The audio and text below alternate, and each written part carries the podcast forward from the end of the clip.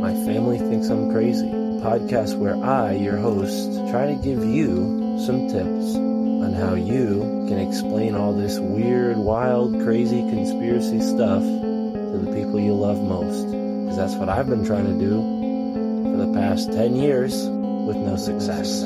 I've been telling everybody that our government is shady,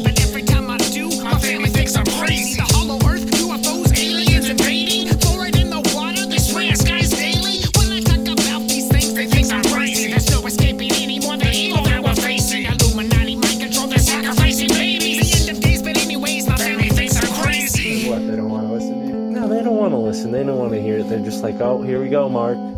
Off again with your. Mark being Mark again. Yeah, yeah. So, you know, that's the thing about podcasts is when you're on the air, and it's like therapy, you know? If I can't talk to my family about this stuff, I'll talk to you, Matt, and all our listeners. You'll just tell your whole podcast. Yeah. So who are we talking about today, Matt?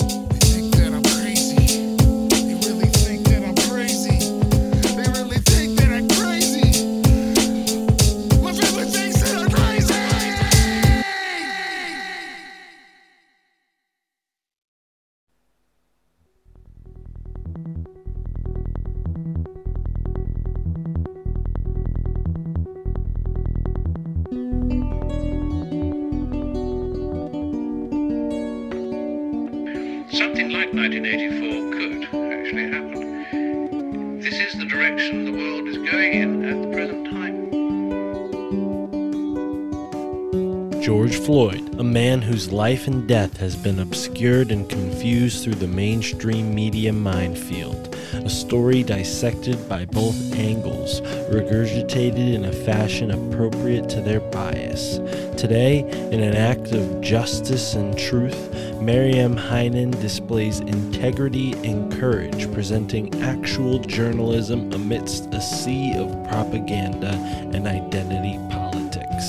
Maryam joins me, Mystic Mark, here on the My Family Thinks I'm Crazy podcast to discuss George Floyd and the making of her latest documentary film, George Floyd and the Real Timeline. Thank you, folks, for tuning in and enjoy this conversation with Maryam Henein.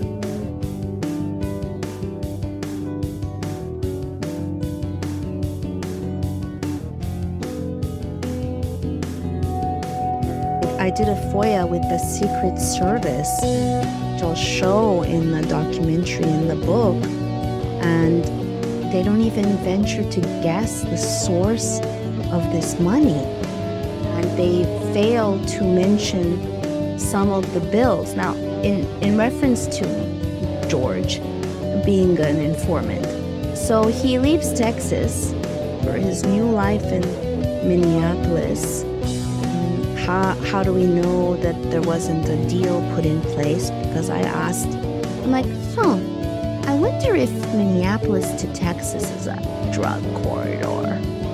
Look, you're right, Miriam. Um, and so it is a drug corridor, and George, there's fuzziness about his trucking um, credentials. So he was driving a truck. Maya had a truck company.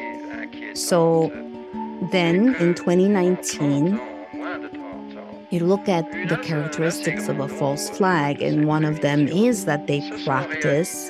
So if you have exactly to the year him being arrested and doing the same song and dance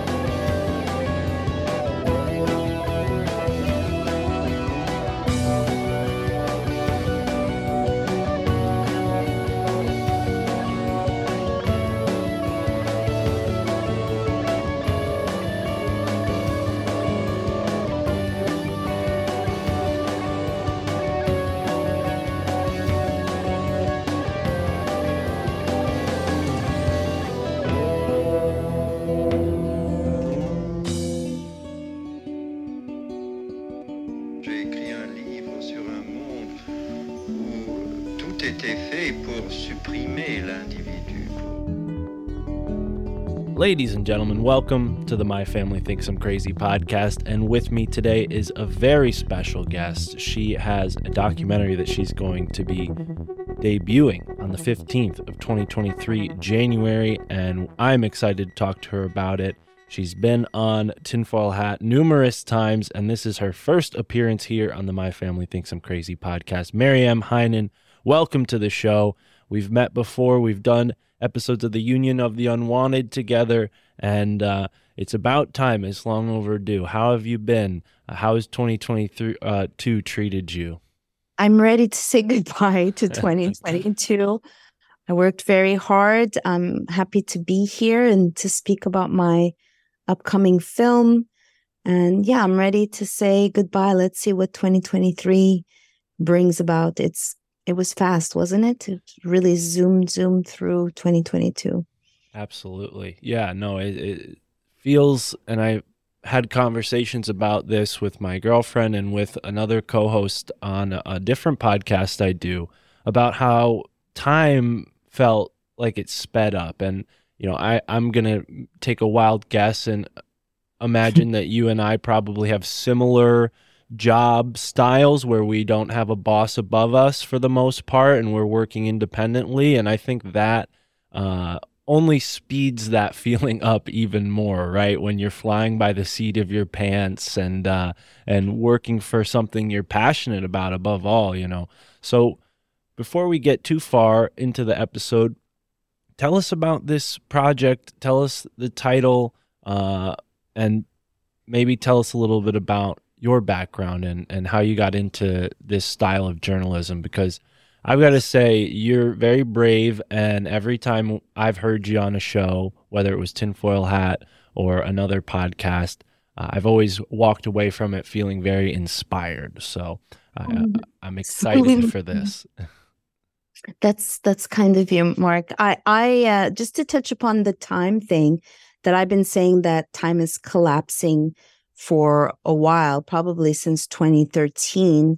And in the past two years, I've felt the acceleration tremendously. And I don't know if CERN has something to do with it, uh, messing with the magnetic field, or if we're seeing a convergence or a divergence, rather, of two timelines. And uh, some of us can see both of them at this junction. But yeah, I'm uber aware of numbers. I, I'll wake up in the night and just see the number, what time it is. And so I don't wear a watch. I don't need to, but it's definitely accelerating. And I don't know if it has to do with if you're your own boss. And I'm a worker bee. I'm I'm always working. I have bazillion tabs open. I love learning and studying. So a little bit about me. I hail from Montreal, Canada. I'm Egyptian Greek. I'm an actual journalist with a degree. I began my career in Burbank, uh, working at uh, MSNBC above uh, Jay Leno and Days of Our Lives.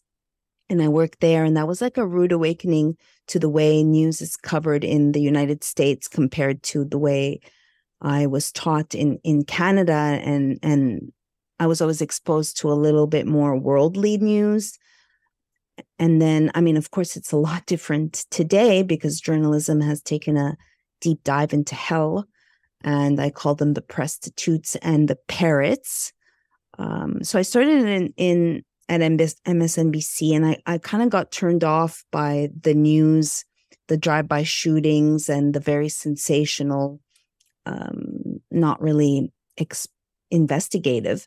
So I, I quit that and then I started working for different magazines. So I was working for Maxim and LA Magazine and LA Weekly. And I was always pitching my own ideas um, historically in my 28 years plus of being a journalist. I directed the film Vanishing of the Bees, and that took five years. And, and I was still part of the mainstream. When I blew the whistle on, on Bayer and exposed all the poisons that are adulterating our food supply was also a big eye opener. And shortly after, I stepped into a crosswalk and I was hit by an SUV at 35 miles an hour. And that was really my initiation into health because I grew up in socialist Canada, where at the time it, it wasn't seen as bad. I didn't see it as bad. I, I had health insurance. And now in LA, I didn't even have physiotherapy. So I, I used yoga to literally learn how to walk again. And I worked really hard to take out the 13 inch titanium rod. And uh, my body exploded with uh, ailments, probably from uh, from PTSD. And that was like my initiation. Like I stopped eating gluten and sugar and dairy like 2007, way before it was in vogue. And lots of the things that I do are ahead of their time, if I can say so myself, being a visionary. Um, so I didn't think I was ever going to make a documentary again because five years distilling um, 300 hours into 87 minutes was quite the feat. And, uh, but then George Floyd came across my radar and uh, I, I jokingly blame Zach Vorhies, the Google whistleblower, because we were in the jungle and it all started with him asking if I could choke him, uh, re reenacting doing the George Floyd challenge of of whether you can breathe if someone is um has their knee on your neck. And uh, at one certain point of covering it, like a a year into it, I just decided, well, I have all these notes. Why not make a book? And it was out of the book or or wanting to illustrate what happened from 7:30 to 9:30 that prompted me to decide to make a documentary and and I really was struggling for at least 6 months trying to find an editor like I I teamed up with I had an editor that helped me with the trailer and then she went off to pick weed and as that this was going to be an immense project. And then Scott Armstrong redacted helped me uh, tweak it and then i found someone else and they just basically wasted my time and my money. And uh, and then i found sean uh, just even how i found sean hibler uh, to me I, I realize now couldn't have made this movie with anyone else and i'm i'm super super grateful for him and and his gifts as an editor Yeah, it's interesting how synchronistic, you know, uh, I think it was Matt Raymer approached me uh, about a year ago or less and said, Hey, my friend Miriam has this project, you know, do you think you'd be up for it? And I, I, I thought about it. I'm like, I am not gonna like waste this girl's time learning how to edit videos. I was interested. I was I was thinking it'd be a cool thing to get a part of, become a part of, but I, at that point in time, I had really no experience video editing. I have to thank you because uh, I've actually tried to edit my podcast and make like weird little video clips at the beginning. So partly inspired by that realization of like, oh yeah, I, I can't help this person honestly, but I'm really glad that you found Sean. He's a great guy. That's Yes, cool. and uh, and I, I want to say I want to say to that that um I knew I mean I was a I, I approached one seasoned uh, editor in um, Canada who's Canadian and my film Vanishing of the Bees has won many awards was number one film on Netflix back in a different time and uh, I reached out looking for an editor on uh, it's a mail serve called DocuLink. So documentarians, that's where I found my executive producer. Um, that's where, and she helped me get a grant. And and uh, when I went to ask for an editor, I was basically called a uh, racist white supremacist, supremacist, and they one woke uh, lefty crazy person tried to uh, vote me out of the group. I'm going to assure you that I'm probably browner than that person who initiated that, calling me a racist. Then I had another guy who I should have known being doubly jabbed after getting COVID, where he was at in his brain. And he literally told me that he had just seen the footage I sent and uh, finished crying. Um, and that he couldn't take the project for ethical reasons, suggesting that I'm not ethical. Um, so, and then, of course, like I said, having someone basically give me a film and paying them and not even syncing my voice to the narration. And so it was late at night. And I was like, I kept on saying, I need someone who knows this story. I need someone who's open minded and I need someone who's gifted editor. And uh, I was late at night and I was rewatching Psychological Operation. And I'm just like, I'm going to reach out to this guy and or this production. I didn't know who I was reaching out. I, I didn't know anything about Sean.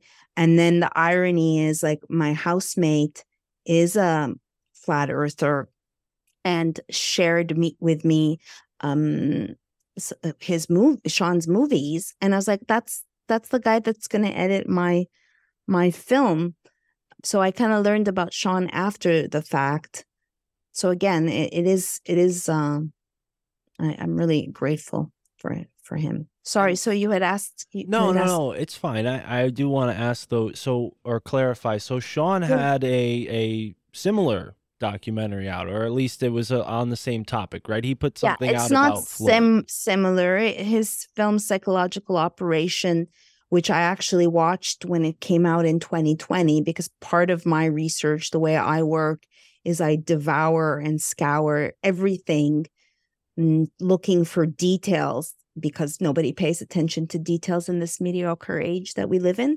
And uh, they matter because that's where the devil is. So yes he he was looking more at the psychological operation from a very macro whereas i am it's very matter of fact and because they had all these different angles body camera footage then i thought to utilize them all and uh, really inspect and by paying attention to things that that no one bothered because i could bank on the fact that even a Candace Owen doesn't really care about the 100% truth going for the jugular of what is going on Uh, but but i'm consciously presenting in the movie uh, very matter of fact indisputable facts and the book will have even more um, nuggets of explosive nuggets of what i've learned in this psychological operation.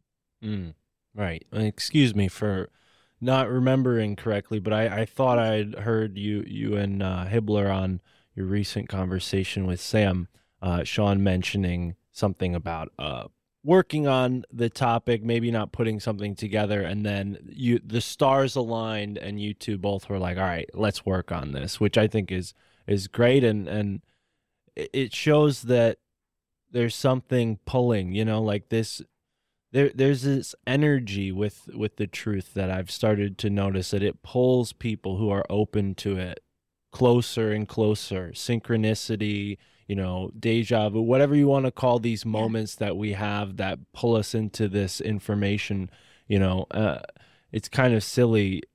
With all this cognitive dissonance you know people are just so really far afield from what actual research looks like. Now they're being trained to see anything that's contrary to the mainstream narrative as offensive, as dangerous and I commend you both for for sticking to your guns and putting that out and being, you know, putting this out and and and being brave about it because yeah it's a, it's a controversial subject but i got to say when i heard i sat down and heard some of the facts that you two put together uh it, it's it's amazing. I mean there's so many things that i heard about this case from the mainstream that do not even come close when you look at the full picture that uh i hope we can kind of fill people in on today. So tell yeah, us I've done a lot of FOIA.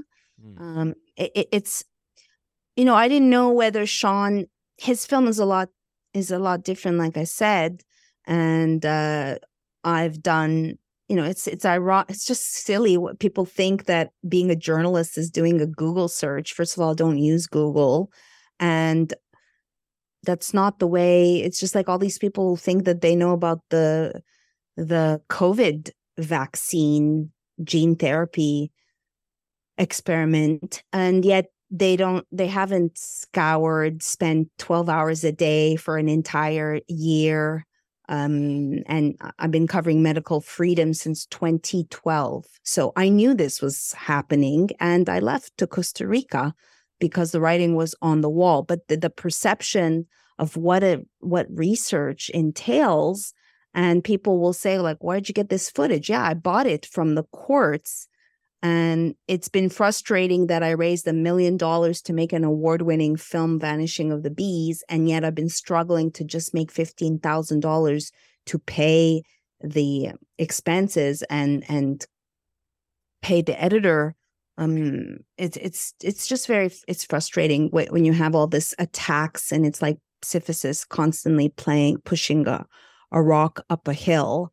Mm. um, but so yeah i've conducted several foia i literally have been covering this from day one. And so i've seen the information disappearing in real time whether it be on twitter or in cyberspace. Um, things like the benz's vin number because that's not george floyd's car and also by looking at the footage hundreds of times and actually paying attention to what is said. So I notice that people don't pay attention. That's one of the reasons why I've chosen to show the words on the screen because at least for me, I have a little bit of um, um, hearing loss, and it just it really like I put I watch movies with captions because as a writer, I'm very interested in the details, the composition of the sentence, and uh, hopefully showing the words will cement it in people's brains and psyche because they purposely showed sensational footage out of order like holding on to the to the uh, body worn footage purposely for several months because people have already created a perception. And so when you don't have a full picture you're not able to really um, determine or have an accurate perception because you're being manipulated. Like just like google for instance the fact that they no longer have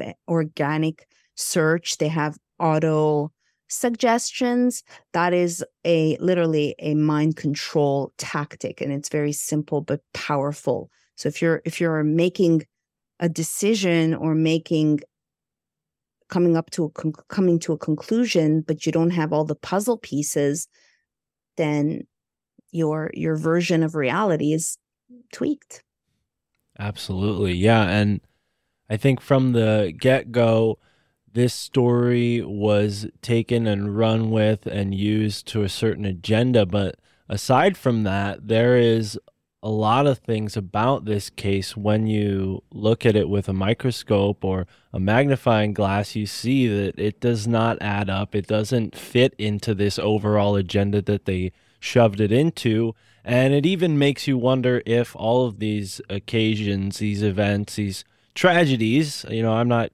taking away the loss of life, you know, but it makes you wonder if these are all set up for a certain agenda. I certainly think so. And uh, I don't want to speak for you, uh, but I wonder, you know, when it comes to the Floyd case Hmm.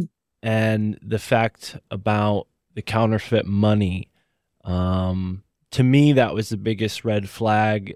Something's going on in the state, something's going on with the police department. They're covering it up, and this guy is somewhat of a patsy, a scapegoat. And he's also now a, political martyr, right? He becomes Right. the the BLM martyr that that modern messiah he's a modern jesus Right. So this is kind of this is where I stand on it, but uh, help uh, fill us in a little bit. I mean, there's a few things I heard you say that that I hadn't heard before, like something about George Floyd's peers uh, the day of, someone with a banana, uh, something odd going on that the morning of or the day before that just doesn't. It seems like he has handlers near him or something to that effect. I mean. That, that was my impression. Can you tell me about those, those folks? yeah there's nothing with a banana other than he's holding a banana Hmm. and uh what's odd about that and I want to say also my my views um, are not the same as Sean's, and that's okay. Um, but let's say as a journalist, I've made a very conscious decision to bring receipts, and only in the end of my book will I surmise or give an opinion based on two years of investigative work, like forensic in- investigation.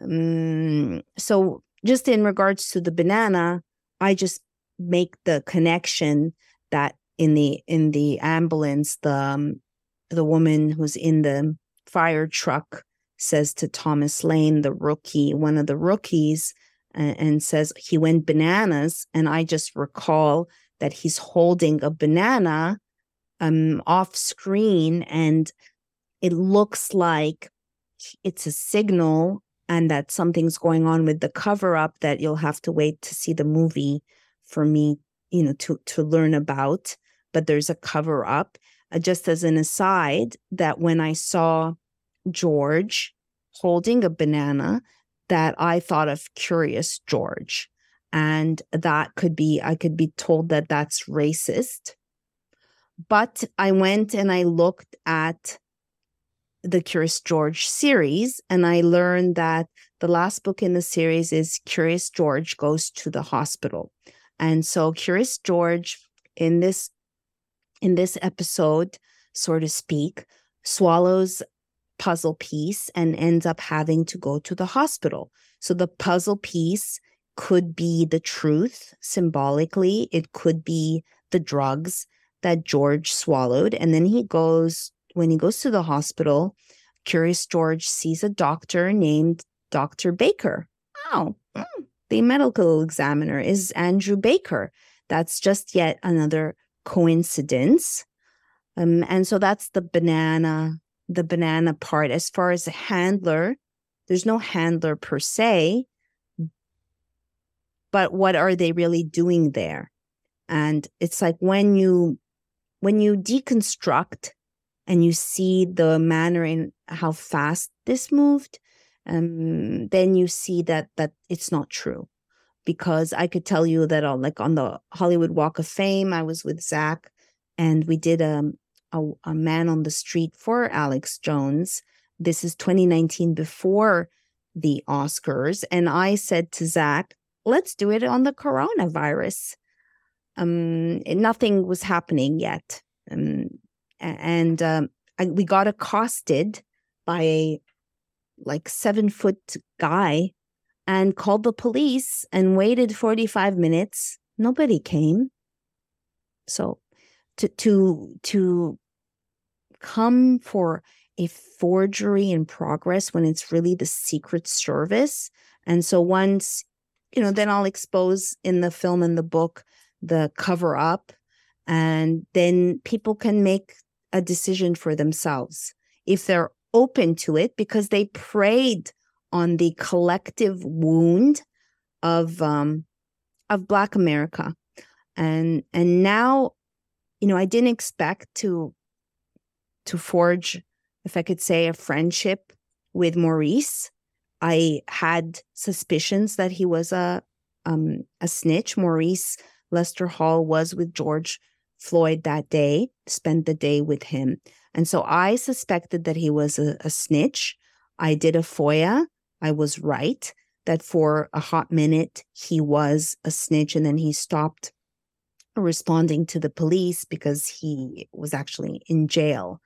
And so when I called him, I didn't expect for him to speak to me because when I've tried to contact the Floyd family, nobody's wanted to talk to me, which is also a red flag that uh, when I can get too close, I know that that something's funny. And this goes in in our in our um, circles as well.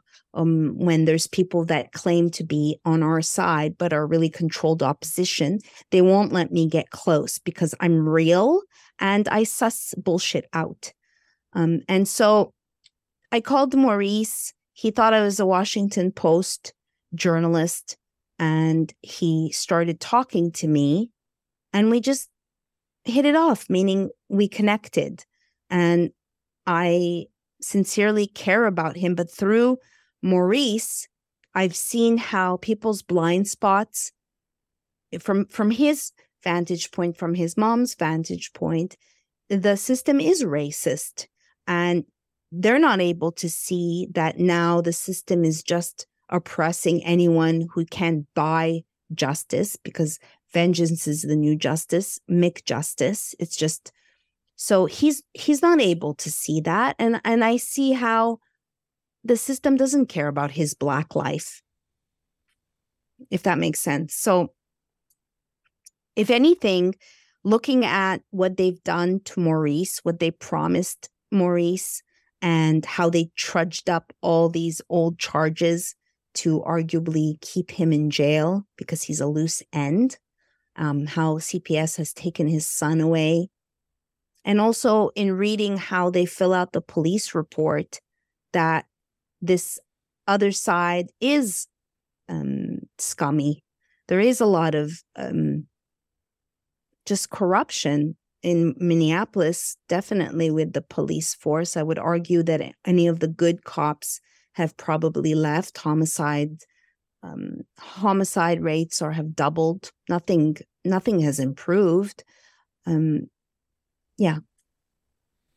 Yeah, I, I think that's uh, it's very obvious to anyone, you know, inside observer, outside observer, that there is a group of people being marginalized, and it's not singly one race. It's it's anyone below a certain level of economic ability, right? And and people who get stuck in these cities generationally find themselves in a worse situation you know two three four generations down the line it only gets worse there's no you know uh, progress unless people get out of those situations in a lot of cases right so yeah, I can see that perspective, you know, in my own life. People, you know, I mean, I'm from more of a blue collar neighborhood, but it's sandwiched right in between two really, you know, big cities. And, uh, you know, I've, I couldn't escape that, right? My whole life I've experienced that. And I've always felt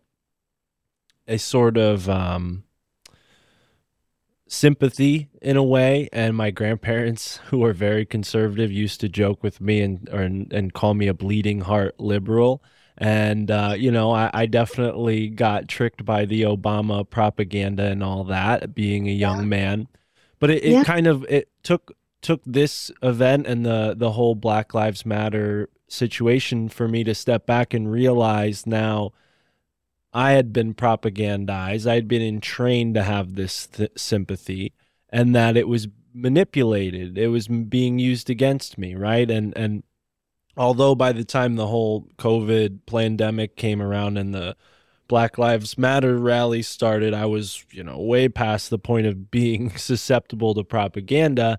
I still have that feeling of like there's something that needs to be done here. I think all human beings have that, but we've been entrained into these sort of uh, you know corrals so that our activism is muted. You know, it's like it stops people from actually making a change and they get wrapped up into this system that's you know only benefiting those same people they think they're fighting against in a certain way and I think with your documentary about the bees, you, you, mentioned, you know, I put all this money and work into this thing, and and nobody, you know, nobody came out and supported it. And if everybody really cared about the environment the way these people say they do, you'd imagine that this documentary would be a smash hit. No, I mean, vanish. No, sorry, Vanishing of the Bees was supported.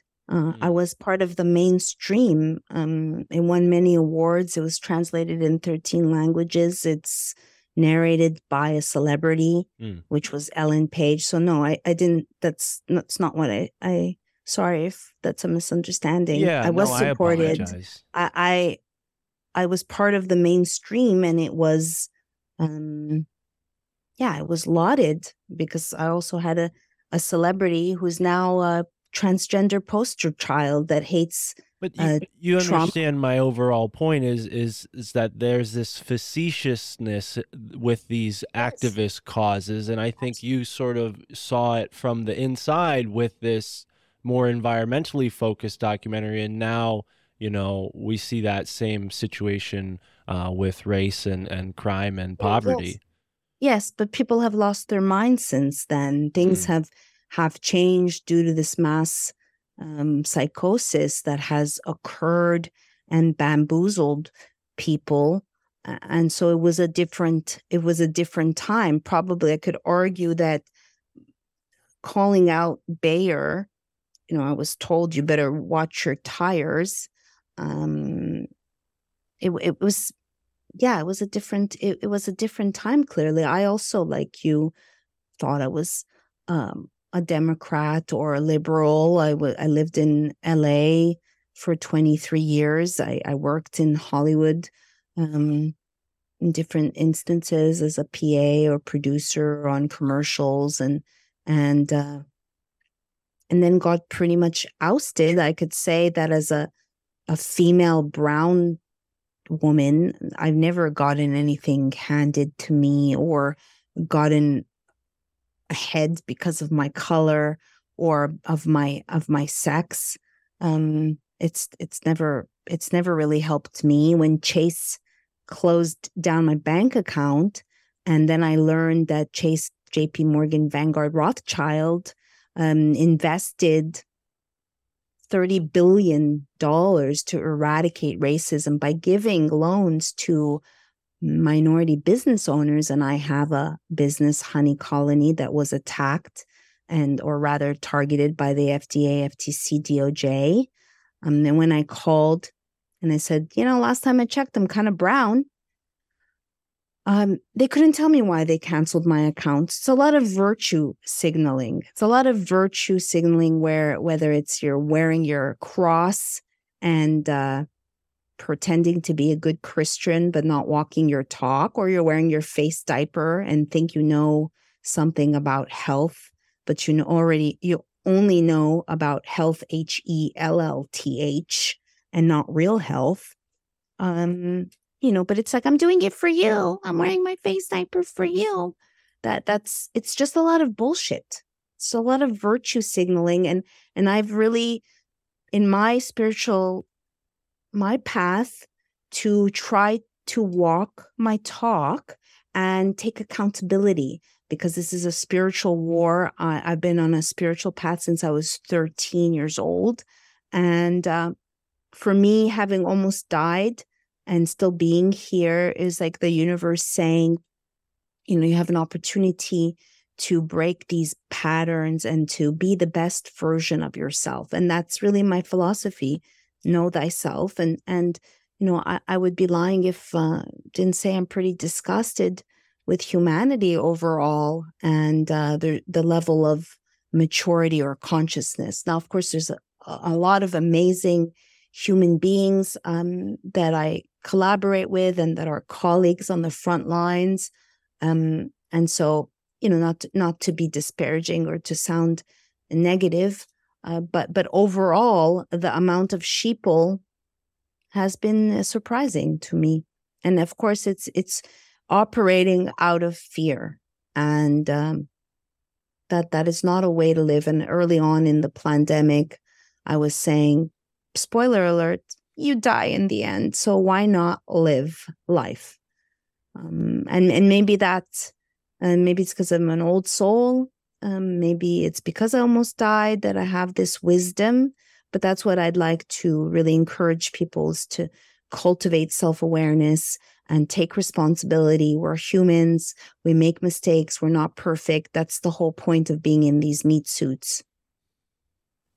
Absolutely, yeah. And on the point of journalism and the media, I mean, it seems like false flags preceded the media. I mean, we've had false flags for as long as we've had uh, the U.S. government. So uh, it, it's it's just part part and parcel for what we have to deal with in a way. Do you think this documentary can change that and and and expose this subject to a group of people who you know, for the most part, I would argue that people in the African American community across America have the sensibility to be, you know, more conspiratorial. I mean, a lot of my friends who are black are are right on board with a lot of my conspiracy thoughts. So it, it's it's it seems like it would be fitting. Uh, it would hit right at home, and and maybe they'd even feel a little bit of. Uh, like they got duped. Uh, I know that could be hard to admit, but I hope they can, you know, have some in, uh, integrity and rather than pride about it, you know. And uh, what are your thoughts on on the situation? I mean, do you think this documentary is going to make a difference? If it can get out, because you know the new twist is uh, you'll have freedom of speech, you just won't have freedom of reach. People think that Elon made that lineup. It's the uh, the Anti Defamation League and Sacha Baron Cohen was saying that in um, 2019 when I first started talking about techno fascism, which is a is a term that I popularized, and now I see others using it. Um, but this is not new, and so it's called shadow banning. Uh, Elon, um, I don't have my Twitter handle back, so I do think it can if someone is open minded and and um, certainly, yes, I, I've spoken to a lot of um, Black Americans who know about the Tuskegee experiment, who are skeptical, and I would I would go as far as to say that the George Floyd psyop was used to get more vaccines into the arms of Black Americans. And when you find an NIH study where they're looking to the messaging of Black Lives Matter because they know that the Black lives know their lives don't matter. And now none of our lives matter. That, oh, look, the government cares about racism. Maybe this jab is safe. Let me pull up my arm, pull up my sleeve. No, I think lots of Americans, Black Americans, know, um, see see through this. I interviewed Larry Pinsky, who's an OG Black Panther who lives in Murderopolis, aka Minneapolis, who told me George Floyd can kiss his black ass. Um, same thing, had conversation with uh, Muhammad Ali's wife. Many, many, many see see through this, and I, I say that truth has no color. Perhaps because I'm brown, I can get away with saying things that someone else might, you know, who's white might not. Like that's the thing also that let's say, Mark, you commend me for my courage, but I don't see it as courage. It's just like now people, if you open the door for someone, they're like, oh, thank you. It's like these these things have become rare and just being decent. And so I didn't know I, I didn't know where this was going to lead me two years ago plus. Uh, I can say it's been very, very taxing on my spirit. I am just like with the bees, I set out to learn everything and become an authority. And now I can say with confidence that I know more about this case than anyone on this entire planet. And that's, I'm not saying it with arrogance. Mm, it's the minutia and the amount of time. And I, I, I really look forward um, I ask God to please help me finish this book so I can go back to um, things that I, you know, I'm really into covering transhumanism and continuing to um, cover medical freedom. I have, um, I, I, help people with with jab um, damage and with autoimmune and with mold. I'm a functional medicine coach and consultant through the School of the Institute of Functional Medicine and um, and that that is my uh, that is my passion, and I I hope to be able to go because yeah I I I do things a hundred percent, and so a lot of things have fallen to to the wayside. I w- want to say also that um, there's a, a philosopher Rene Girard who spoke on ritual sacrifice and the scapegoat, and what has happened with the death of George is that you infuse justice into this one situation and um, doesn't really do anything. It it doesn't, you know, the 27 million, which was the biggest civil suit in history to the to Floyd family, people at the presser asked, um, "How about, you know, in the cases of of real i cases of police brutality and racism, they're not going to see any of that money."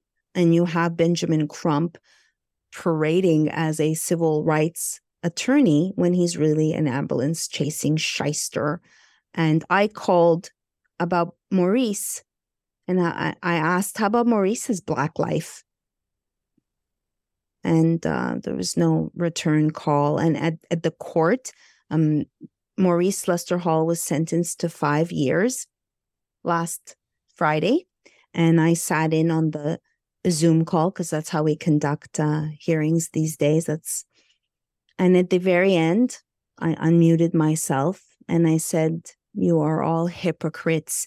You made excuses for George Floyd's career criminal life and for his drug addiction, but how about this man's black life?" And they I shut down the whole Zoom call. they just they just shut it down. And then I called Maurice's mom and I said, Did you hear me? And uh, his friends and family were calling and saying, Who was that? Who was that lady? Yeah, it's Mimi who injected herself into the George Floyd tale. And, um, but this man, Maurice, because I do believe in second chances, I believe in forgiveness and Maurice is has been a drug dealer his whole life. But I'm I'm I don't know why I really um, my heart goes out to Maurice that he's going to spend five years that he tried to get clean, and that the courts just used him. It's disgusting. Yeah, and it's it's a really you know bleak situation. The hypocrisy. I'm glad you were there to to ex, you know speak in that small opportunity that you had although they just shut the room down i mean that doesn't tell you everything right there but when it comes to maurice uh, and george floyd you know a lot of people uh, on the opposite side of the equation are probably thinking to themselves oh well these guys they were low lives. Who cares about them let's just get over with this already. You know that it kind of has that propaganda sure. to it too that double edge where you know people are are just like oh well they didn't you know they were they were no good anyways right? But i mean obviously that's not the case. We know they're human beings. Every human being deserves uh, a fair chance in this country and a, and a, right to a fair trial for the most part. I, I don't think george uh, even had a chance to uh, get arrested let alone make it to court. I mean he was he was killed. So let's let's talk a little bit about George and Maurice and and who they are as people because you know he's not just a, a drug dealer. He's not just a low life. He's a person. I mean um Maurice Maurice said you know Mimi that's my nickname. In black and white I read like a piece of shit. And I paused and I said yeah I know Maurice. I thought you were a piece of shit. Because I thought he set up his friend because these are drugs that ultimately come from the Mexican cartel and the irony, you know, the the um, you know, the global elitists or the system, the powers that be, they they have these kind of like a few moments because here we have a guy, George, who would he have died if he had all these drugs, if he didn't have all these drugs in his system? Did George help kill George? Um, but if anyone cared about his black life, or you know, they would be looking at the fake fentanyl, and like you said, they would be looking at the fake money and the fact that no one's heard about the source of this fake uh, cash. So, I mean, the the thing with the critique against George is to martyr him and literally liken him to Jesus Christ.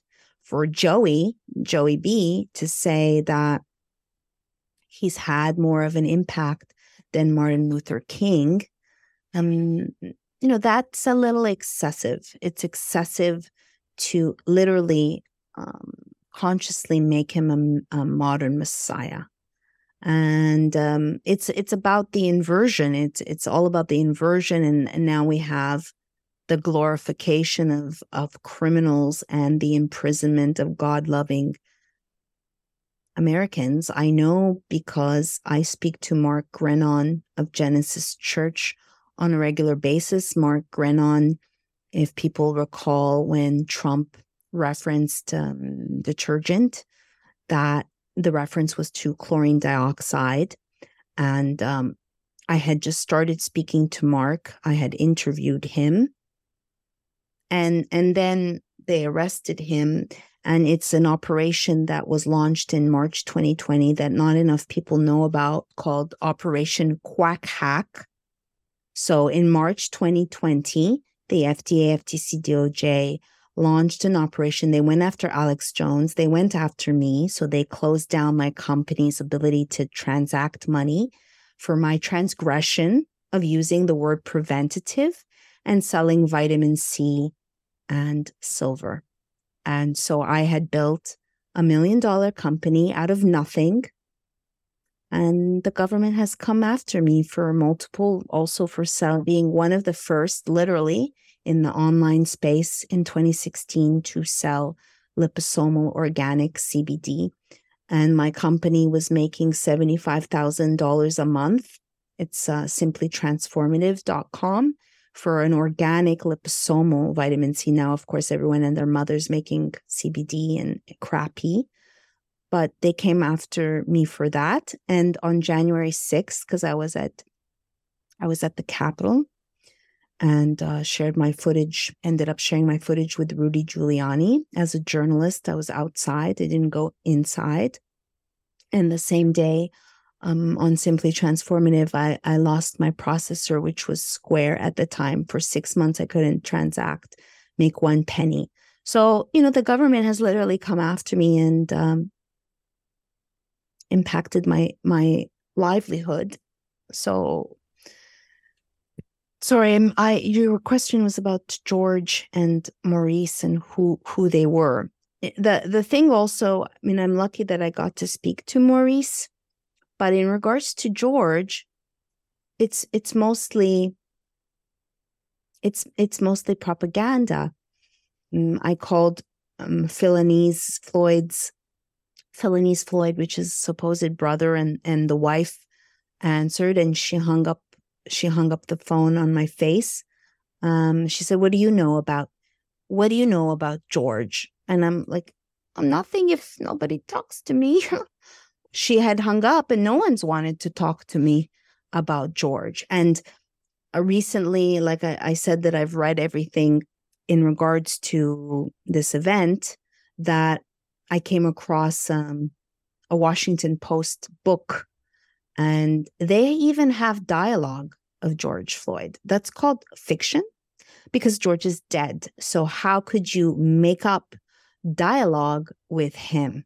Uh, so you know you you repeat the lies over and over again, and they become truth.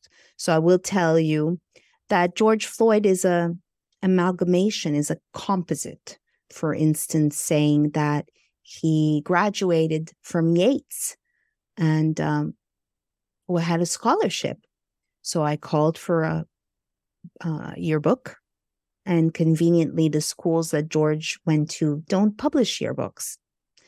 And uh, then I asked for the registrars to send me. You know, this is a lot of work to call and call again and to keep tabs on all the I's and T's and the details.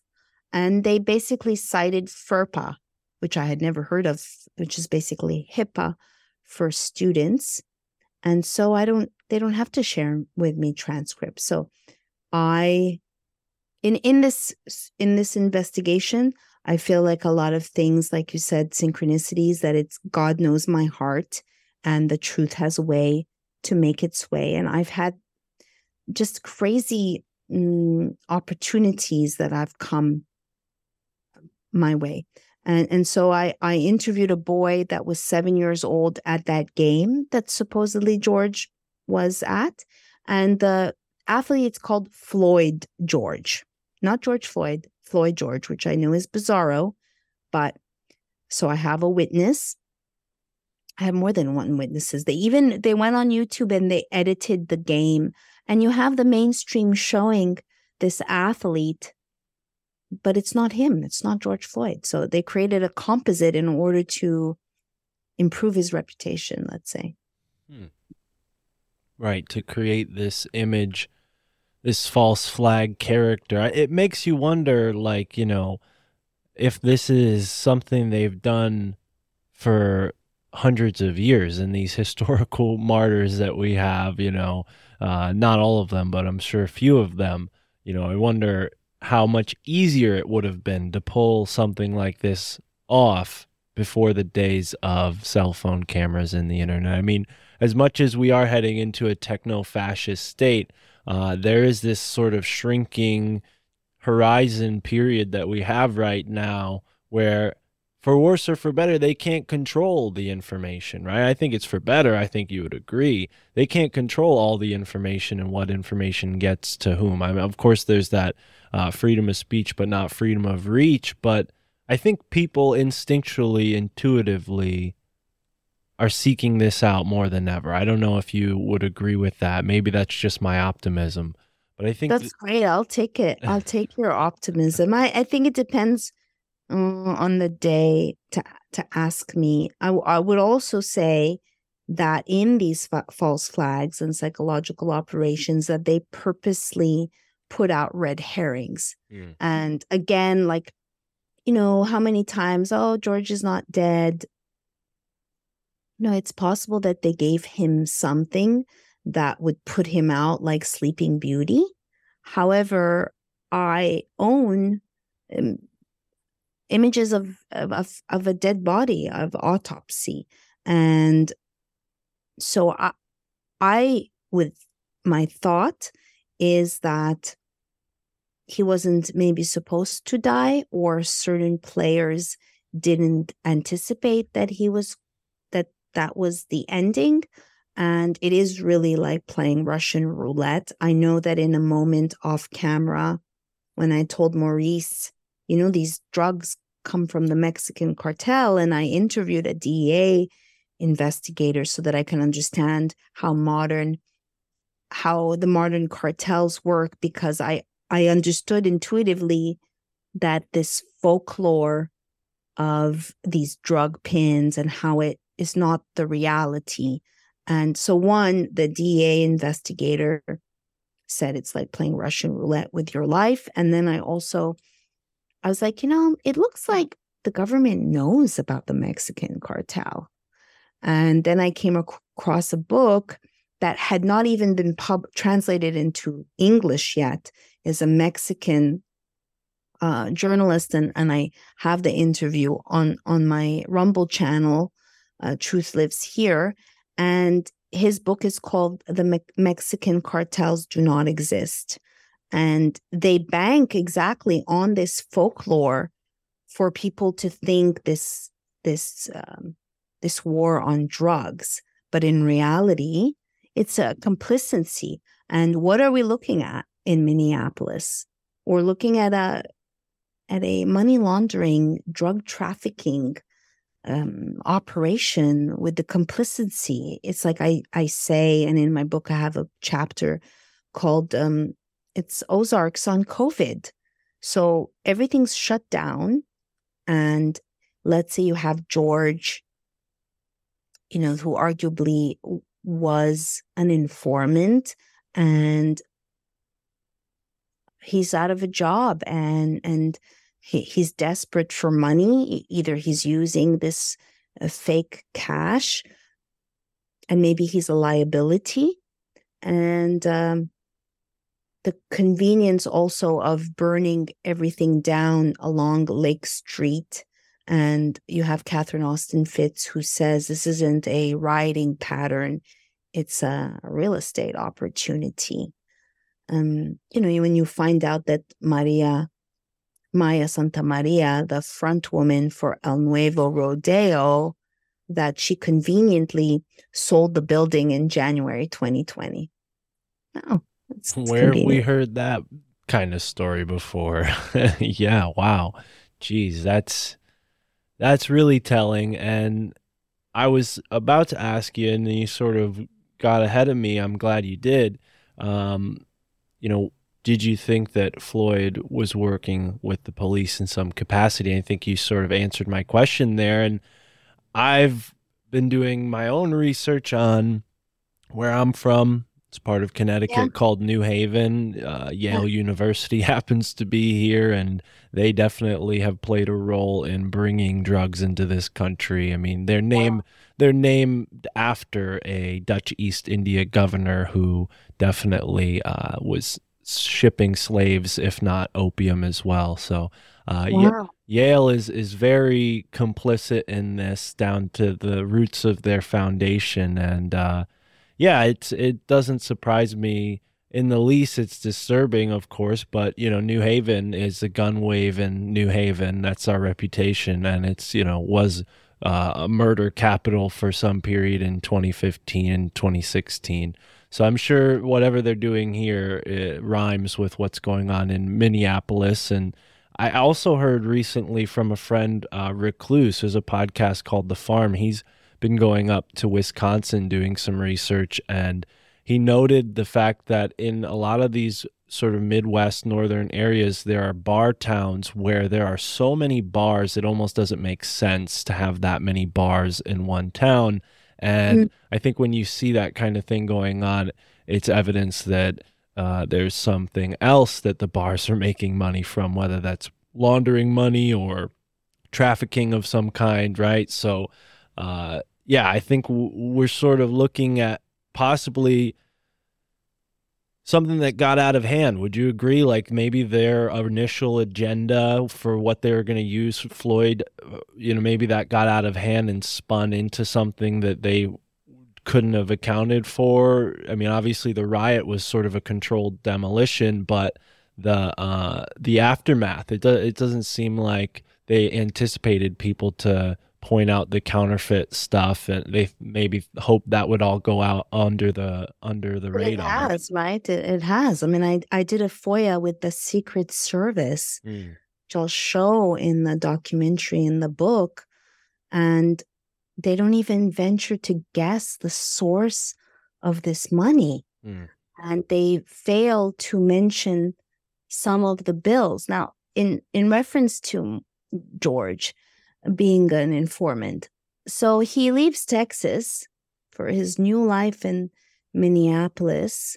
Um, how how do we know that there wasn't a deal put in place? Because I asked, I'm like, huh, I wonder if Minneapolis to Texas is a drug corridor. Look, you're right, Maryam.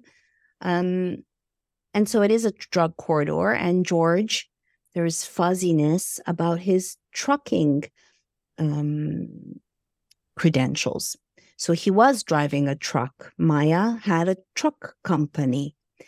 So then in 2019, you look at the characteristics of a false flag, and one of them is that they practice. So if you have exactly to the year him being arrested and doing the same song and dance, this time he's swallowing oxy, uh, also made by the Mexican cartel, and does the whole please, mama. So do that thing, George, but this time say, I can't breathe. Keep saying it, knowing that at one point it's like the boy who cried wolf, where it becomes real. And that's part of it, resuscitating this slogan of I can't breathe. So when the the um, trial, they made sure not to have any disparaging evidence because George wasn't on trial. And Scott Creighton is the officer that arrested George. And they brought him in prior the prosecution. Ellison and Steve Schleicher, who are the two of the several prosecutors and interview him, Scott, and say, okay, tell us what happened. So this was a sting operation in May 2019. And and he explains that. And then the prosecutors go, You mean a, dr- a traffic stop? And he's like, No, this is a narcotics investigation. Oh, you mean a traffic stop? So they coerced, tried to coerce, and then he got relegated to testifying for the defense because he wasn't going to um, lie. And so they covered the fact that this arrest was a sting operation. Now, another thing that people don't know um, is that Maurice, his baby mama, um, Courtney Ross, the bullshit girlfriend, fiance, and George were arrested in August 2019. So, you know, whether it's like a test run and then they do it again. It's the the unfortunate thing is with these false flags and SIPs, like my drive is like an just in earnest wanting to understand. Like my drive to study is like I just I really want to understand in my brain. And it's unfortunate because you'll never get the definitive truth, right? How many, what is it, 60 years since JFK? And still, like, just, you know, they're still coming out with with new evidence. And um, I just know that thanks to George, I've studied Tavistock. I also credit uh, Courtney Turner, who um, has done extensive research on Tavistock. And since since going down the deep dive, that now I'm like, oh, these are the Intel script writers because I I'm shown I'm clairaudient and I am intuitive and I'm like owning it because I, I've never really this my intuition has helped me a lot in this investigation but i see um, scripts script pages being passed out. And so tavistock is the global brainwashing think tank hub and like for instance mm, you recall that four months later the body worn footage was uh, leaked because they weren't they didn't want to put it out there and I was in Costa Rica and I, I'm like, okay, first of all, when I saw that footage, I'm like, which grown man acts this way? George is acting like a whiny bitch. What? And then, so then I said, okay, I'm going to reach out to the journalist at the Daily Mail. Well, this is another synchronistic coincidence. Like in my other life, when I had worked in Hollywood and uh, was leaking in gossip to People magazine and In Touch, Vapid shit. Uh, and so the editor that was working for In Touch was now the reporter for the Daily Mail. And so I called him. Uh, but it was just fortuitous that I had that connection. And then I also said to myself, I wonder if the Daily Mail has connections to Tavistock because Tavistock started out of the House of Wellington, 1921 mm, ish. And so Daily Mail was run by Lord Northcliffe, who was buddy buddy with um, Rothschild. And so it is definitely um, a rag that helps perpetuate this propaganda bullshit world um, information disinformation so it's all it's all connected and i've learned a lot thanks to george floyd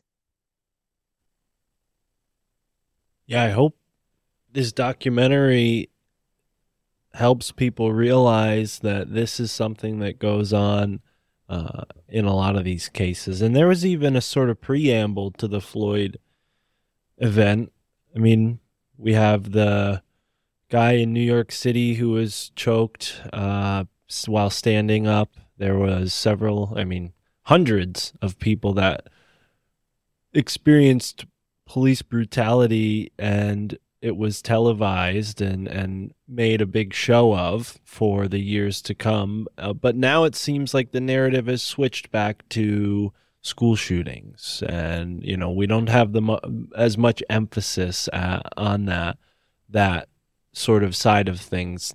Seems like it's a a shuffling like three card Monty. Like, all right, here we're gonna show you this now. Now we're gonna show you this, and like the ball keeps moving every time.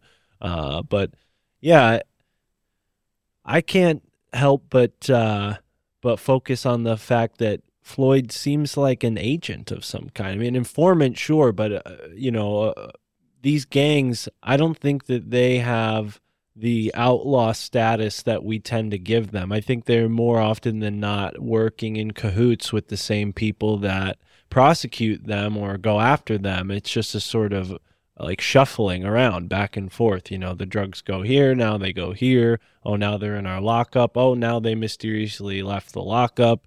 Uh, next thing you know, they're on the streets again, right? I mean, it, seems like the drugs are not being taken off the streets, they're being uh, further spread, you know. Yeah, so you know, on one end of the spectrum is um would be the belief that these uh, stories are co-opted after the fact Mm. and that there's no shortage of them and that this just fell on Benjamin Crump's desk and then there's the other end of the spectrum that thinks everything is fake George is still alive and and I'm I'm in the middle um because I just don't think that it's just a coincidence that you are recirculating this I can't breathe. So early on, I I was watching. Uh, must have been May twenty sixth. Bridget Floyd is on TMZ, and as I said, I look at details, and she's wearing a T-shirt that says "I can't breathe." Oh, Hmm. are print shops essential, Bridget? Where'd you get that shirt overnight? Did someone FedEx it to you? Where did you get that shirt? So I do a search. I can't breathe. George Floyd, Benjamin Crump. And I'm like, oh my God, Eric Garner also said I can't breathe 11 times. And he was also represented by Benjamin Crump. Wow. And on the heels of literally the next day, ushering in these mask mandates. And for reals, when I wore my face diaper, the first thing that came to my mind is I can't fucking breathe, excuse my language. And so, is that just a coincidence that you have all of these people in the streets saying I can't breathe while they're wearing a face diaper? So, I just, I do not think that it's just a coincidence. There's so many coincidences in this story. At the other end, I don't think that it's all fake. I, think that they compartmentalize these players and it's like Reno 911.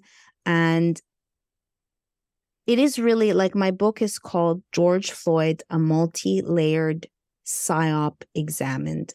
And it is multi layered and it is multi purposeful, um, multi purpose. And like I just said, you know, to usher in the color revolution, to go from virus to violence, to bring in um, the I can't breathe, to get jabs into um, black black men um, and women. Um, it's just multi-purpose. Um, there was, in regards to George being an informant, of course, we'll never know because the other three officers you know, they pushed it for two years because that's usually the time it takes for real investigations. And the people, the mob, got their satisfaction with uh, Derek. But the principle is if you believe in, if you want justice and a fair trial, this guy, Derek, didn't didn't get uh, a fair trial. So early on, Alexander Kueng who's black, by the way, another rookie, filed a motion to look at whether there's any information, George being an informant, working for the FBI. Um, but that, you know, I called Plunkett, who was the attorney for Kueng, and I wasn't able to get any clarity on whether there was any evidence that was going to be submitted. I would also say that covering the federal trial that probably many don't even know happened, and unfortunately, I wasn't there in perpet on uh, in person. I had to rely on pool notes and all the context and information that I have.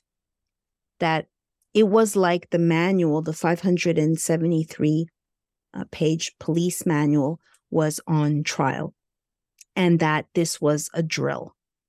So, which is another another multi, you know, multi-purpose. And so, during the trial, they have a Mackenzie Anderson, I think. I'm not sure on her name, but they have the woman, the person who's in charge of the live exercise scenarios. And they say, uh, Have you done a duty to intervene scenario? And they admit that they designed it, but they never played it out. And I would argue that George Floyd is the duty to intervene scenario. 3,000 bills have been passed. Um, because now, as you likely know, mm, Alexander Kueng and Thomas Lane were found guilty of aiding and abetting, basically not doing enough. And so in the future, a rookie is expected to push his FTO, field training officer supervisor, aside and and doing more and, and getting involved just basically crossing um, the orders of his superior. So I, I think that this was a duty to intervene live exercise. I think that a lot of the things that we're seeing, I, I reference Mike Pompeo in 2020, who gave during a press presser says, We're in a we're in a live exercise. And then Trump goes, You should have told me. You should have told us. And Bill Billy Gates, Bill Billy Boy Gates's latest book in chapter 7 is called Practice Practice Practice and shows the different whether it's a drill, whether it's a live exercise, the different ways. You know, we're all lab rats. They're constantly collecting data and pivoting and acting and I I I believe that 100%. Yeah, and it it really needs to be said that this PSYOP is not an individual single operation. It's the overall project, right? It's that overall agenda. And, you know, I don't know if we agree or d- differ on this, but I think, you know, for worse, we're all being processed into this transhumanist Mm. future, it seems. I mean, Yeah. maybe 30, 40 years ago, we would have called it something different, but uh, they certainly were aware of it then. We're aware of it now. And it's evolved to the point where it seems like we're heading towards that term you, you might have coined techno fascism, right? And I mean, do you have any examples uh, that you can point to of, of maybe how this George, I mean, you just laid one out with the police force and, and how, you know, now defund the police is another slogan that was kind of born out of this, uh, you know, or at least popularized after this case. Uh, do you think that that's leading us towards like a sort of Terminator style police force with these robot android cops? Like, is that the overall agenda? You know, make the police look incompetent and unable, you know, over over violent and brutal, and so that we replace them with something else? Yeah, I, I do think that um, this helped mm, inch the needle forward towards this minority report type of McJustice where you're banking on mob rule or cameras. There's a lot of emphasis on believe your eyes. Like, hello, Hollywood magic. And Obi Wan Kenobi says, Do not believe your eyes, for they will deceive you.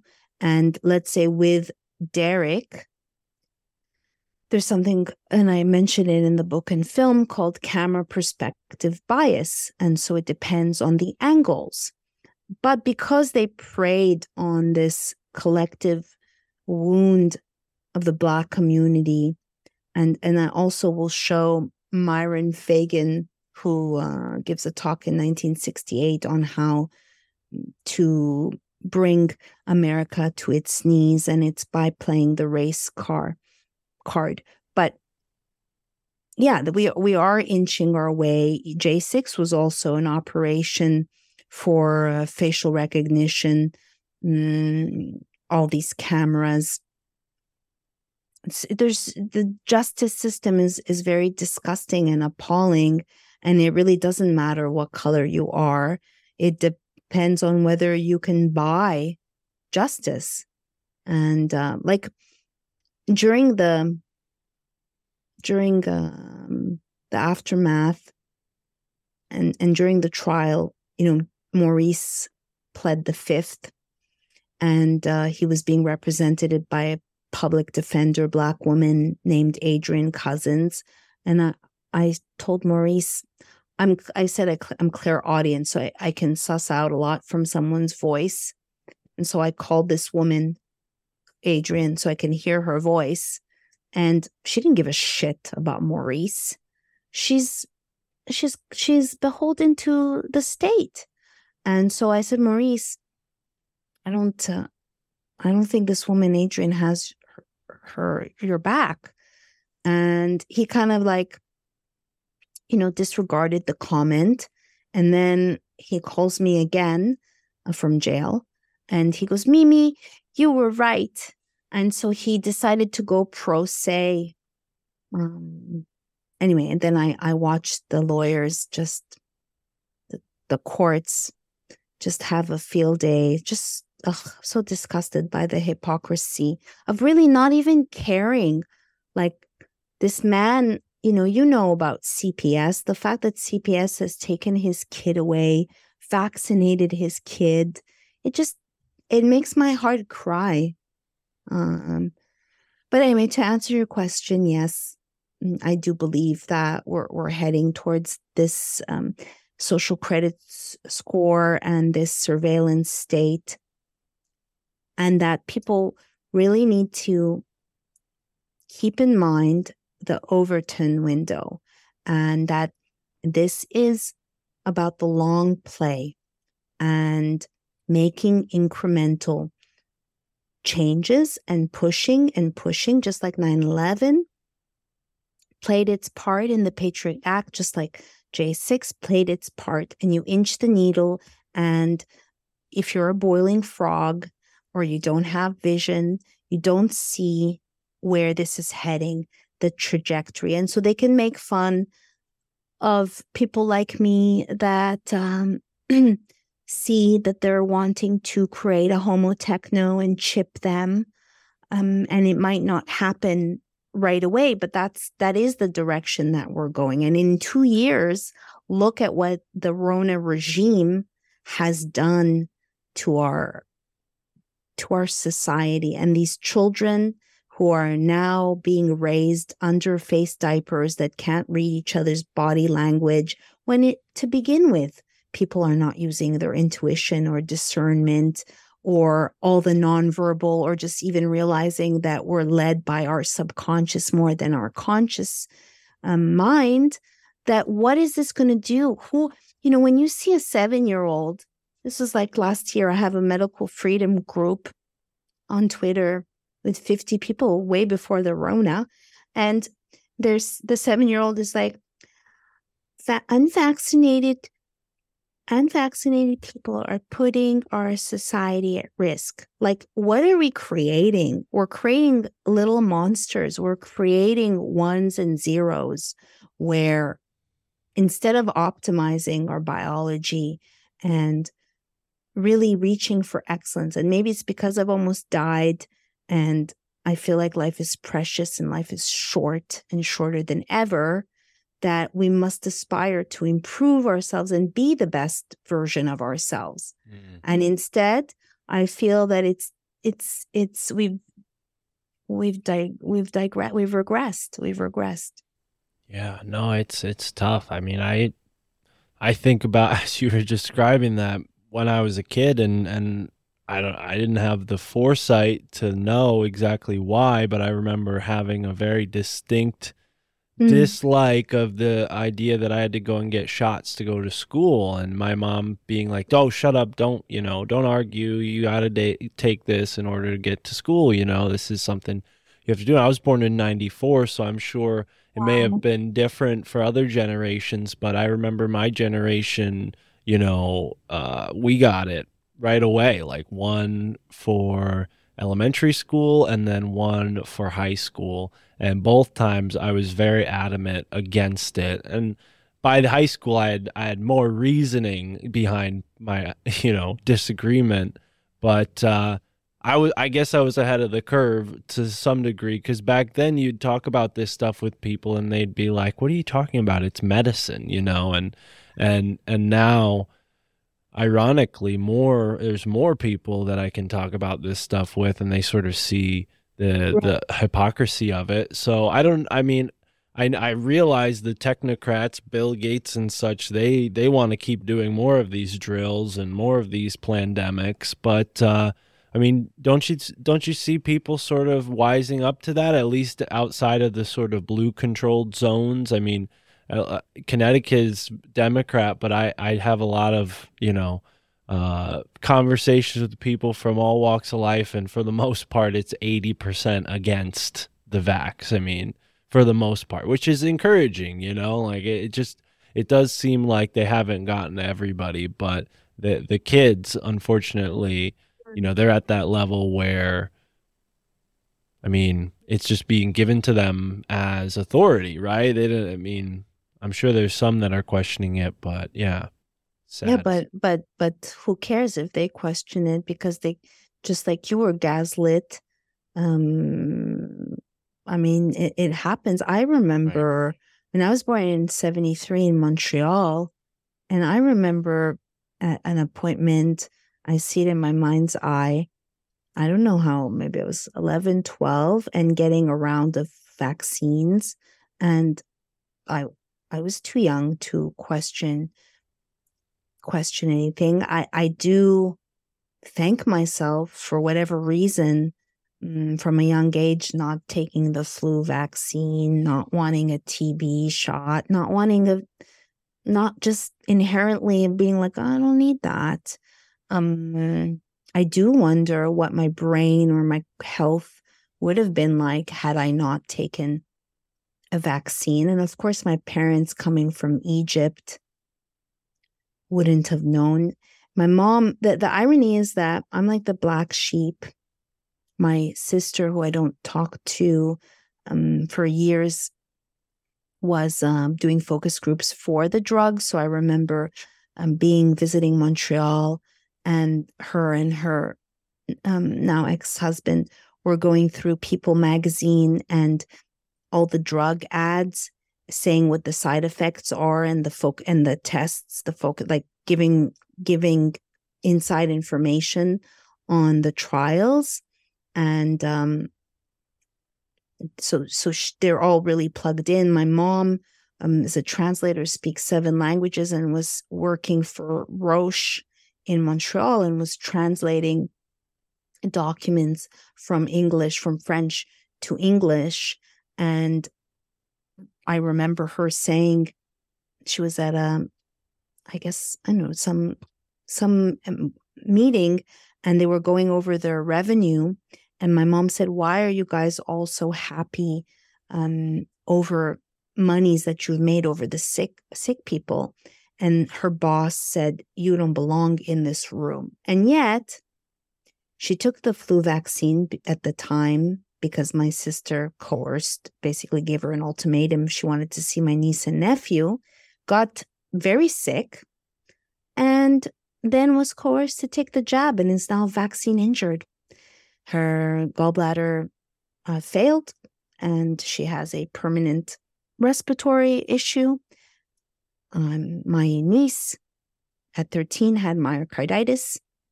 Do they know? And my dad worked as a mechanical engineer for Procter and Gamble, J&J, Pfizer, and won't talk to me. And is double jabbed and uh, scared.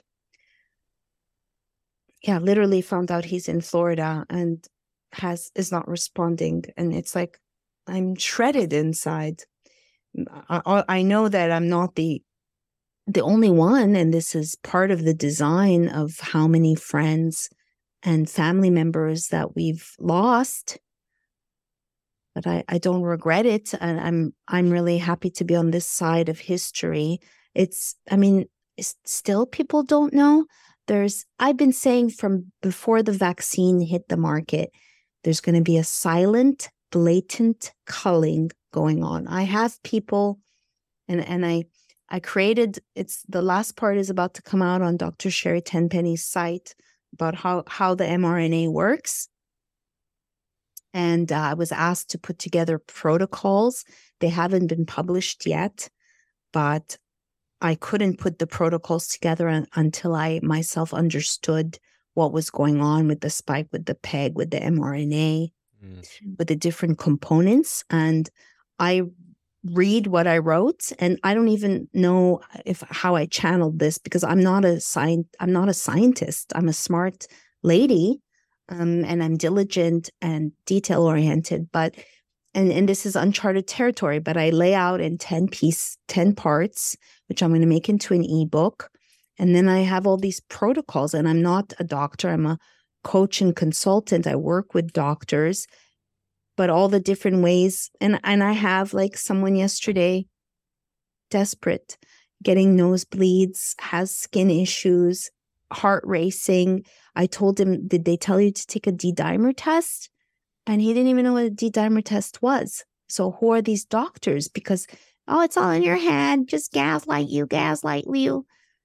And this just makes me so livid um and i and my heart bleeds i feel these people. And yet you know we we are we are gaslit and i still don't have my twitter handle back. It's like they took all my data and just like dr judy, mikovits is a professional researcher so am i. And all of these all these clips the archives these studies everything you know showing telling people in the future um it's like I, I'm waiting to get it back. Just like mm, you know, Courtney Turner's still waiting. I, I know Ryan Last Vagabond got his back, then was taken off. Then I think got his back again. But I don't know. I've appealed ten times, and I've waited two years to get my fucking data back. I'm not giving up, and I don't know who to go to for help. But I, I want my data back, and the lively you know many of us our livelihoods been been impacted. The same thing with george floyd. It's like will it come out? Will it get out? It's really up to the people you know when the people watch this film to to share it and um, hopefully to be open-minded. To open-minded for the truth once after the fact that they've um, already created made a made a decision, uh, drawn a drawn a conclusion. I, I was um, reaching out to a university here in Florida uh, to try to get interns um, because of the impacts on my company, and I had a lovely talk with this media professor. And then, you know, I also was um, smeared in a six part series on NBC Peacock called Shadowland my Wikipedia page was co opted. So they said that I'm a Q follower. And I would tell you if I followed Q, but I've never followed Q. And so this guy that was going to help me get an intern or get interns the next day emails me with my Wikipedia page and says that he reneges all offer to help me. Instead of bringing me in, he admitted that he teaches his students that Wikipedia is co-opted. Uh, yeah, no shit. And instead of bringing me in as this is a real journalist, she's made an award-winning film that's been seen around the world. She's a hard-hitting journalist. No, you take back your offer and you become a shitty ass person and you say, "Oh, if you're if you're going to say that these officers shouldn't be in prison for the rest of their lot of their lives, then I don't want to have anything to do with you." This is the the arrogant indignation of brainwashed people. Because if you were to come to me, Mark, and say, I think you got it wrong on this thing, then I'd be like, oh shit, I got it wrong. I'm so sorry. Um, I'd look at the evidence um, but but they bank on people having an emotional and being emotionally invested, Right. and so it's it's very sad because it warps truth. Absolutely. Yeah, no, the truth has been warped out of proportion and I'm I'm especially sorry to hear about that with your family. I know how it is to have those uh, disputes with family. I mean, from family members with cancer to family members with children who have uh, learning disabilities. I mean, I've I've had a few sort of conversations that got really touchy, got really, you know, past the point where they felt like they wanted to hear from me at all, you know, and it, mm-hmm. and it's this cognitive dissonance or oversensitivity, you know, for an alternative health approach. You know, people just do not want to hear it. And it's what's really bizarre is a place that I used to go to get some really great health supplements still to this day, despite the fact that every major business is not requiring the masks, they are still requiring masks in their store. And this is the place where I would go for Right. the For the mo- the real stuff, like the organics, the top notch stuff, and you know, because Whole Foods, yeah, they have some of it, but not not all of it. And even Whole Foods, you know, they were very, very much uh, mask Nazis, Yes. and and Oh, they've yeah. given up their whole thing on that. So yeah, it's disappointing really to see those sort of divides being created around health in our families. And I mean, I lost uh I lost a grandfather a couple years ago and I'm really grateful that he passed away when he did because I know he would have probably fell for the the Mm. jab stuff in a way and I, in a, in a sad sort of sick way you know I'm I'm glad he passed before all this and didn't have to go through any of it you know so yeah it's it's it's definitely a, a tough time but this documentary you said it's coming out on the 15th and uh and you know people can add this to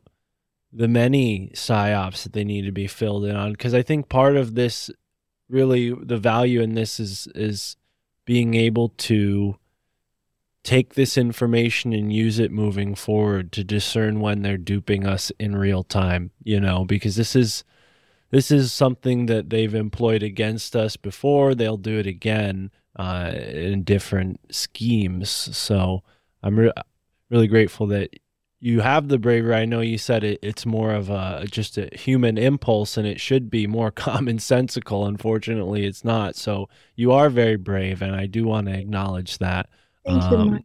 so I just don't see it my, myself. Just like people go, you're so passionate, and it's like I'm just being myself. But you know, if I could bottle and sell that passion, um, I'm I'm unfortunately not driven by money, and so I'm not one of those um, you know, content influencers making uh, 50k a month and offering collagen. So it's it's unfortunate. Um, that's just not what drives me um yeah so i am driven by truth and, and understanding in my coaching um, there is a survey it's called the via survey via it's free takes 15 minutes and it lists because um, functional medicine coaching is steeped in positive psychology and it's more like i'm a cheerleader to help you make these uh, changes. So you can go and take the survey and see what your strengths are. It's all positive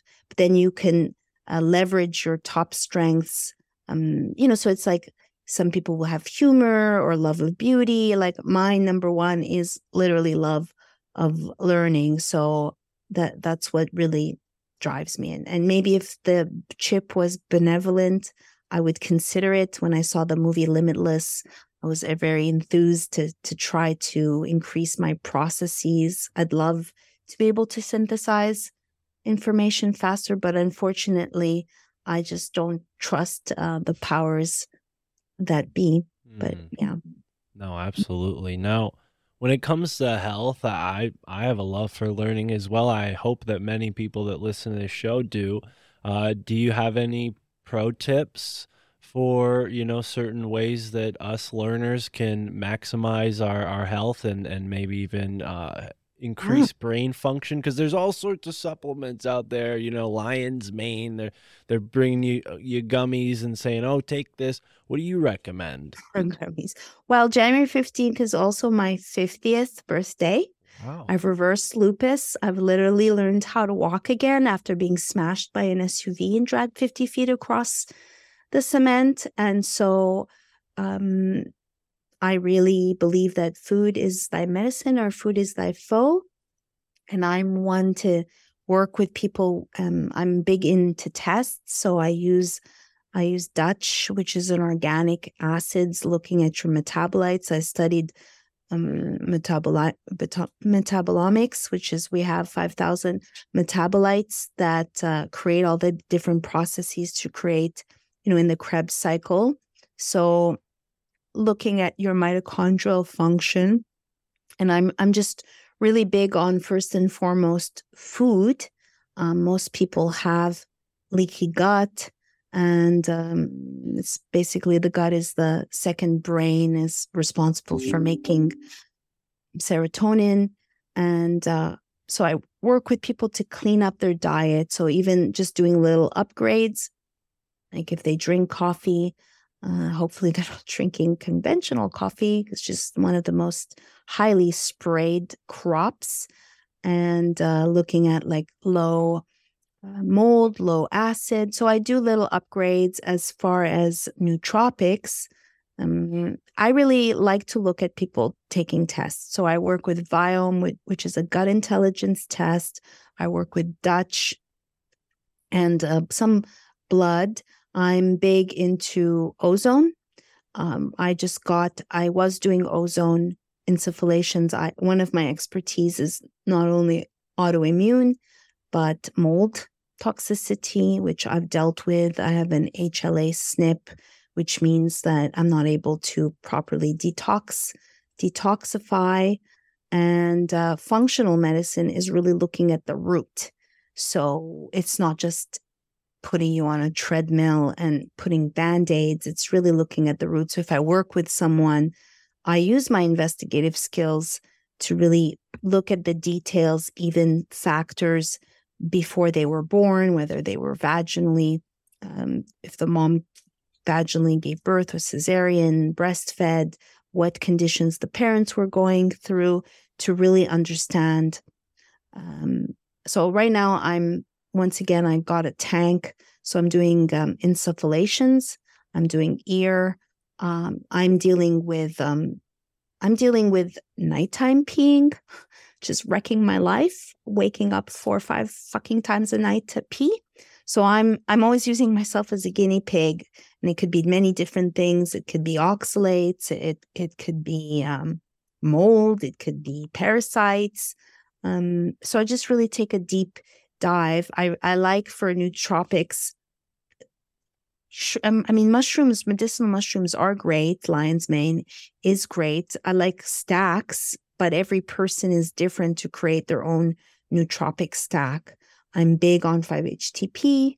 I'm big on theanine. I've taken theanine for years to help with sleep. It's a really beautiful um, supplement, I, I find. And uh, it really also depends on your genetic SNPs. Uh, I find that people, like, there's some must haves, like, I'm into liposomal. My CBD on Simply Transformative is organic and it's with Chinese herbs. Um, looking at biofilm, a lot of people have chronic issues, whether it's mold or Lyme. There's biofilm, and these critters live behind the biofilm. I'm also really into, you know, if I've done several interviews with Dr. Bryan Ardis, who's, in my opinion, a genius. We did a whole episode on um, parasites. I have probably one of the best stories I've written, which ended up with Quillette, is titled How I Lost My Partner to a Parasite. And in this transhumanist agenda, I really, I'm fascinated and irked by this parasite insect um, nano relationship of um, these heavy metals th- this that are in the jab and giving like they're using chitin, which is in the bugs, right? They want you to eat crickets and insects, but they're using the chitin uh, or chitin, which is not digestible by the gut, and they're using it with the nano um, technology. Um, it's very fascinating, and this whole like bug thing. I just I just see this kind of theme, and it's come to the point where I just don't even think these people uh, at the top are in control. You know, parasites can take over, modify your behavior, and I just wonder if it's if it's human. I know it sounds crazy, but uh, I don't feel that. You know, is it oh, you know, people would say it's just your incapacity to accept the level of evil. But I think that a lot of people today, whether it's because of the vaccine or the shit that they eat, they're not body. They're not in their body. They're not present. And you know, it just I just feel like this is our temple. And I see a lot of people in the health movement that are eating cheesecake and drinking up the booze on the side. And for me, I want to walk my talk and not be, of course, I'm not perfect, but just just to, really that's for me because in this in this society that we live in i've really been reflecting there is really no rewarding good behavior anymore in this inverted luciferian um, society like we've replaced sacred with satan and so where where do i get this virtuous thrust um desire to be the best that i can be or to be a good person? Is again nothing's rewarding rewarding us. Um it's just to see how what we can do with with the human species rather than relegate it to zombies. Be- because you know the food and the poisons have literally robbed people of their IQ points and the brain is very important. So there's a lot of nootropics that one can take but it's really depends on your own brain chemistry and i think experimenting. Because let's say the medicinal mushrooms like if you have an autoimmune condition uh, sometimes those medicinal mushrooms can be uh, too heating for the body. I i, had one friend that had a, a flare up she had uh, she has psoriasis and doesn't eat meat. In her case i, I really think she'd benefit from eating meat. Um, and it was I, I told her hey i think you know you're doing overdoing it on the mushrooms and then it calmed down her system. They're supposed to be adaptogens but they can be a little bit too exciting for for the system depending on what's going on. I i just want to say one more thing that it's unfortunate because like one of the reasons why I want to go back to Costa Rica is because I don't want to be around all these poisons. I'm so, too uber aware, whether it's the 5G, the shit in the water, in the soil.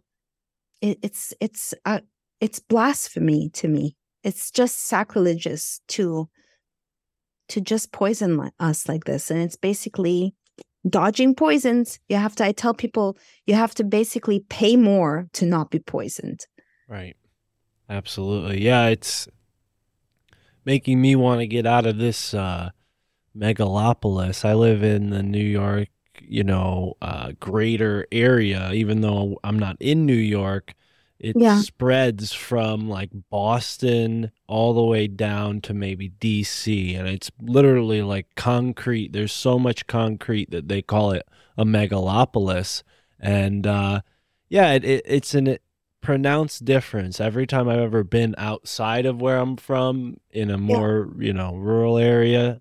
Went up to Porcupine Fest in New Hampshire uh, a summer ago, and, and it was it was fantastic. The difference in in the weather and yeah, I, I, as much as I don't want to be a survivalist type who flees from society, I, I don't think we have many options at this point. You, you have a point there. I mean, they are uh, poisoning us from all angles. So, all the more reason for people to go and get those proper tests and, and figure out what their health, you know, really means to them and, and how they can take advantage of what's available and, and there is a place where maybe they can go and learn a whole bunch uh, through you. What's the website that folks can go to learn about uh, more, f- you know, health tips and through your coaching? Well, for now, I'll give my email. I'm relaunching my magazine. I've had to um, basically hide myself from my company because of my reporting. Um, in reality, I'm a hero, but I, I've uh, negatively impacted my own company. So I'll be launching uh, hive.wisdom.com, which will be the magazine. And people can still go to Honey Colony. Um, but if they want to work with me, and once I do finish this project, God willing, I'm going to go back to just uh, focusing on solutions and working with people because I get so many requests to help them with this jab. So people can email Maryam, M A R Y A M, at honeycolony.com. Um, and also my website, maryamhenein.com, where um, they can learn about my weekly show, which is at 11, 11 a.m. Eastern Fridays called Truth Lives Here. It's on Rumble and Rokfin. And uh, my articles, you can go to Dr. Uh, the Tenpenny Report. I'm sure people know Dr. Sherry Tenpenny. She's one of my heroes, and I'm honored to write for her. And um, and and the um, the protocols against the jabs is still in the works. I, I wrote it a year ago, and um, I'm waiting for it to be uh, published. Um, but regardless, you need to work with a doctor. So I work. I I usually gather, do the intake, and uh, have an idea, and then we'll. In you know, you can take get on my regiment and take the tests, but I also work with the doctor. I am big fan of, like I said, ozone. I do, I would say the one thing that um, helped me the most, ironically, to reverse my autoimmune condition uh, was coffee enemas. And um, I know there's other, that that's the most seen video if you can find it on coffee enemas. Um, yeah, I was doing them twice a year for two years religiously to help detox. Um, because in reality, for me, I was diagnosed with lupus, but it was after being sprayed by pesticides, just like the bees in the Dominican Republic, coupled with Epstein Barr virus. And it was it was this time last year. I was in Miami. I had just escaped California, and I had danced for two hours. I'm a dancer, and there was a guy uh, in a Hawaiian shirt doing and I'm like, Are you doing a man on the street? And I took the microphone and I said things like, Well, I said, I'm the bee lady, sheeple, pandemic, California, and that I reversed lupus. It got 5.1 million views. It went viral to the point that they disabled my ability to be tagged on Instagram because the number one thing that people wanted to know is how did you reverse lupus? And how on earth are you 50 years old? And um, that that's my joy to be able to help others and to again walk my talk and say if I could be 50 and look youthful, um, you can too. Anything is possible. Yeah, You know, for the but you have audio to- listeners, if Maryam told me she was turning 30, I would have believed her. I mean, it, it's yes, you absolutely. Yeah. Um yeah, I- I'm I'm super grateful and I I really take these poisons seriously, which is why I want to leave and just live with the butterflies and the boars and mm-hmm. had optic Wi-Fi internet but deep in the jungle. Um Well, and on that point you made earlier about the insects, uh, I don't think it's crazy at all. I mean, I know I'm sure you know the name of this podcast, so it's welcome right? conversation here, but do you think that it's possible that these beings that you know we call Nephilim or Anunnaki or whatever these old beings were, do you think that that's their ultimate goal, possibly to get us into some kind of hive mind insect sort of situation? I mean, do do you go that far with your with Yes, I do. Absolutely, I do. Um, I do. I, my production company, when I was making Vanishing of the Bees, I was thinking about this the other day, was Hive Mentality Films. and looking at you know the bees are part of the masonic symbol and there's positive and negative to everything you know you can have positive aspects of a capricorn negative aspects for, for instance positive aspects of hive mentality um and then there's this group think so i i i do think if if you're you know now now it's mob rule right? That's the new justice. Vengeance is the new justice. And um, if they can have people working in with group think I, I think that's part of uh, you know you, you see anyone can go on youtube and look at neuralink. In the past two weeks they've done a show and tell presentation. Everybody want to see insertions? Yay! And so they're drumming up they're normalizing getting excited to see someone's brain being threaded with nanotech with the neural lace. Um, so where is it going? Again this is the Overton window and it's incremental changes and so if you're a visionary like i am you can look into the future and look at the trajectory that we're on. Uh, so you know we're the last of uh, the the purebloods the non-genetically modified humans. Um they they said on on turning point charlie kirk they were saying that there's only 50,000 of us that haven't been jabbed. I don't know uh, that's the truth. I i had surgery i guess a year a little more than a year ago a year and a half ago in san francisco and uh i i uh they they said okay we're gonna give you blah blah blah blah for pre-pain. I'm like what? You're gonna give me pain meds before the pain? Like pre-pain and i'm like no thanks. But i did take scopolamine which is from the belladonna plant which is um a nightshade anyway i i put it behind for nausea for the for the anesthesia and i even had to tell them don't give me fentanyl I, I had to say I tried to get ketamine, but uh, they didn't go for that. Anyway, so when I put this this little patch behind my ear, I got a little woozy, and then they went through the the prep where we talk about a transfusion, and I just blurted out like a Tourette's syndrome, like Tourette's um, victim. I said, I don't want it. I don't want unvax. I don't want vaccinated blood. And uh, she looked at me dead in the eyes and said, So you want to die?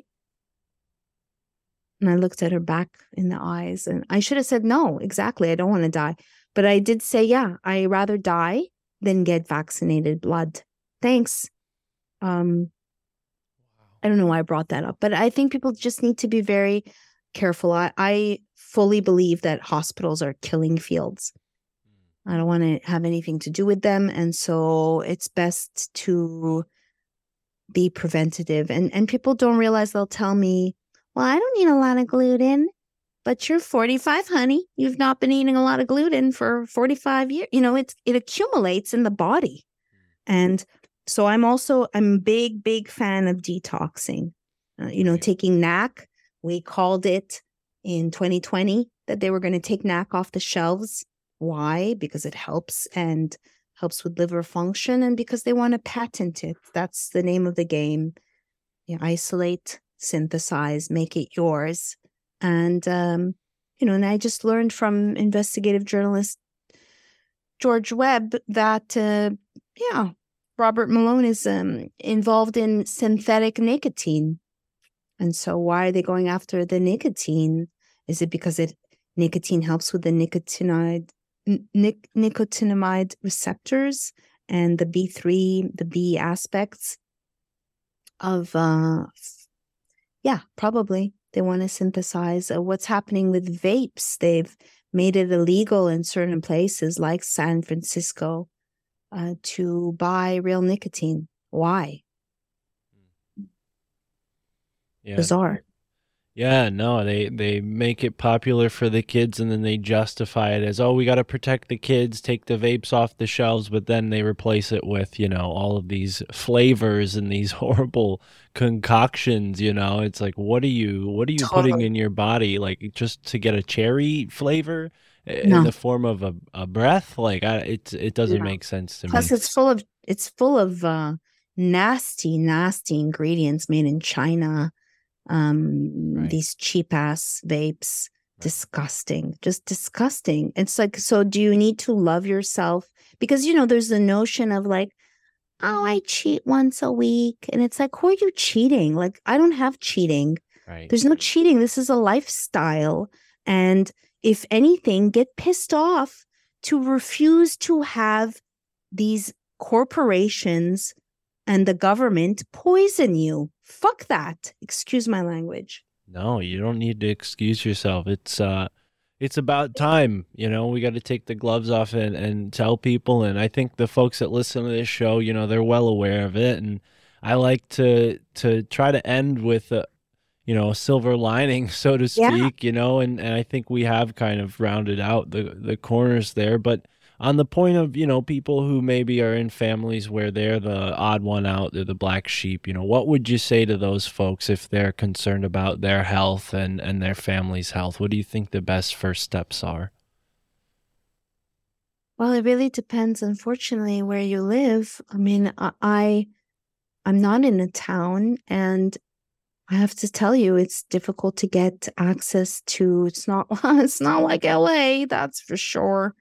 Whereas, you know, treat myself to a $20 um superfood smoothie and there's not no such thing. So it really depends. It's a sad it's sad that um it's become based on whether you can afford it or not. But you know, I just say eat clean, and I um, don't eat gluten or dairy or sugar. Uh, I follow more.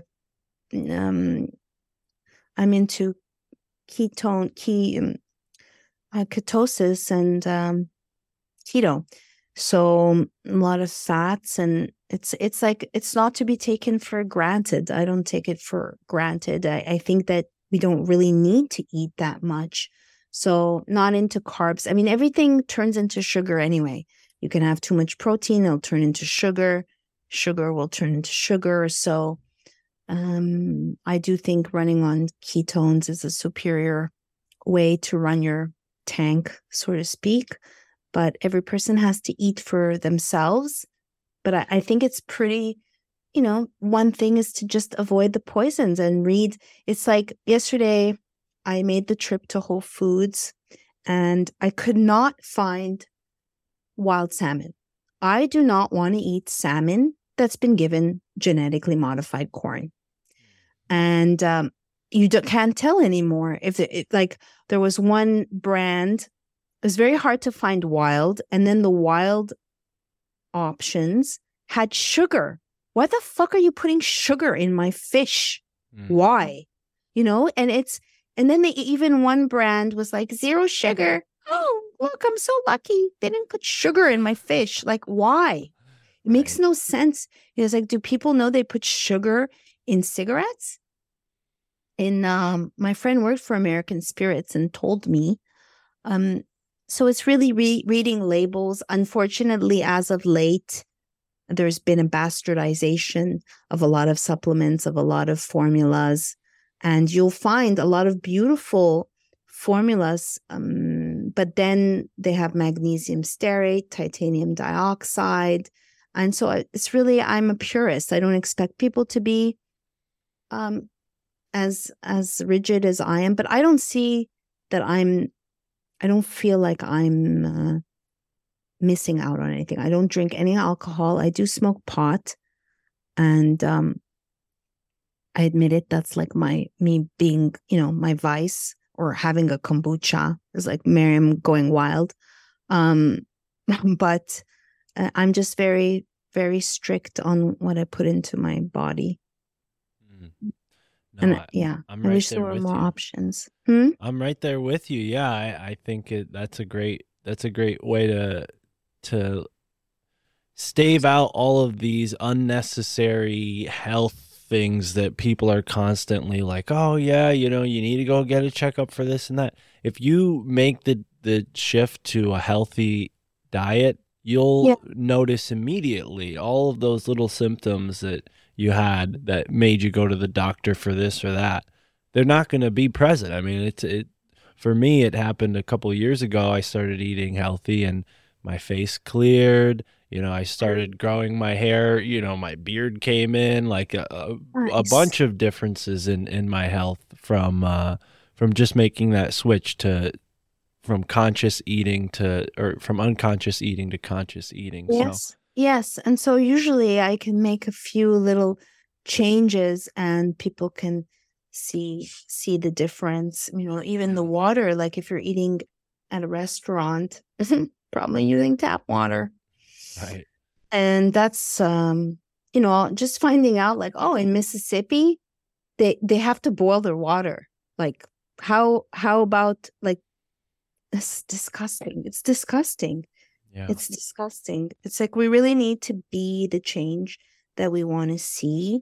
And um How sad is it that the state named after one of the biggest rivers in the world and the biggest river in our country, they can't even drink water? I mean, it's out of the ground or out of from around them. I mean, it's crazy. Yeah, I'm with you. I mean, I'm I'm definitely fortunate being in a sort of uh in Connecticut. We have we're told we have great water here and like this area has good water and uh, some of the rivers have been polluted by the numerous gun companies that made their factories on the river shores, but uh, but yeah, really for the most part, this area has some pretty clean water. I think you know, economically speaking, it kind of shows. You know, the places that have good water also have a bunch of very wealthy people uh, buying up all the land and and living there in their little exclusive communities and whatnot. So.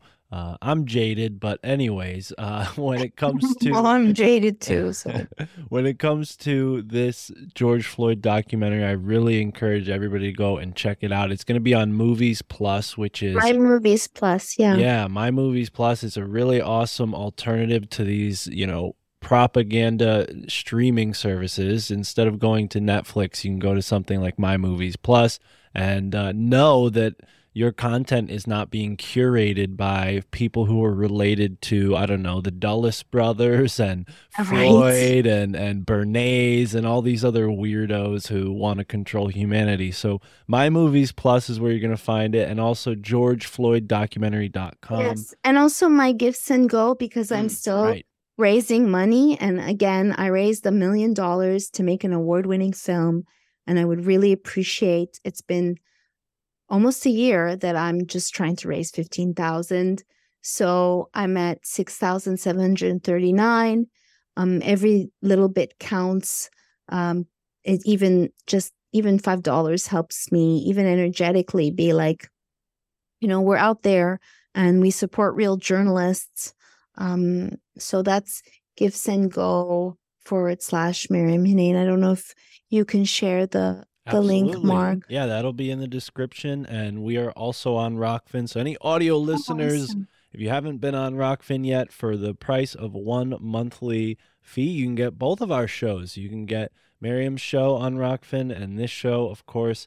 Uh, and yes, the episode description will have all your links for your Give Send Go and GeorgeFloydDocumentary.com. And of course, Sean Hibbler is Yes. your uh, partner in this venture, and I'm really excited to watch it. So the 15th, and people can can get uh, the countdown right there on the website in case. Right. You could sign up on George Floyd georgefloyddocumentary.com Mm, and uh, to keep tabs. Um, yeah, and and uh, and check out my movies plus.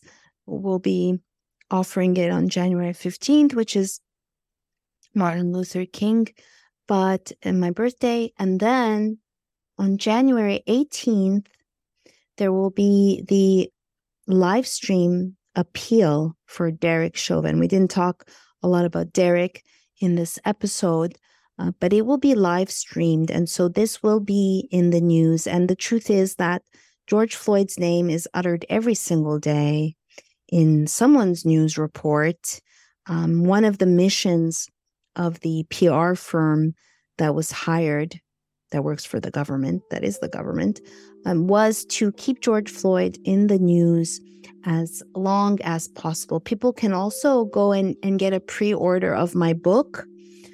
I, um, yeah, once I, I conclude with you, Mark, I'll go back to writing. Writing and reporting is, um, wow, this book has, it's this, this project has probably been the hardest I've worked in my life. Um, so people can can get a pre-order of the book. I, I hope to God that it'll be out in um, spring of 2023. I'm also giving a um, speaking at Anarchapulco. I was just so butchered that.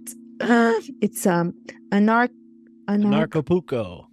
Thank you, Anarchapulco. I will be speaking on um, on how to reverse a chronic condition, and um, there's a lot of amazing speakers. I'm very honored and happy uh, to be going to Mexico in February. So I, I hope to to turn in a draft of my book before I leave to Mexico. Right on. Well, thank you so much, Maryam, for being Thank you, here. and- Mark.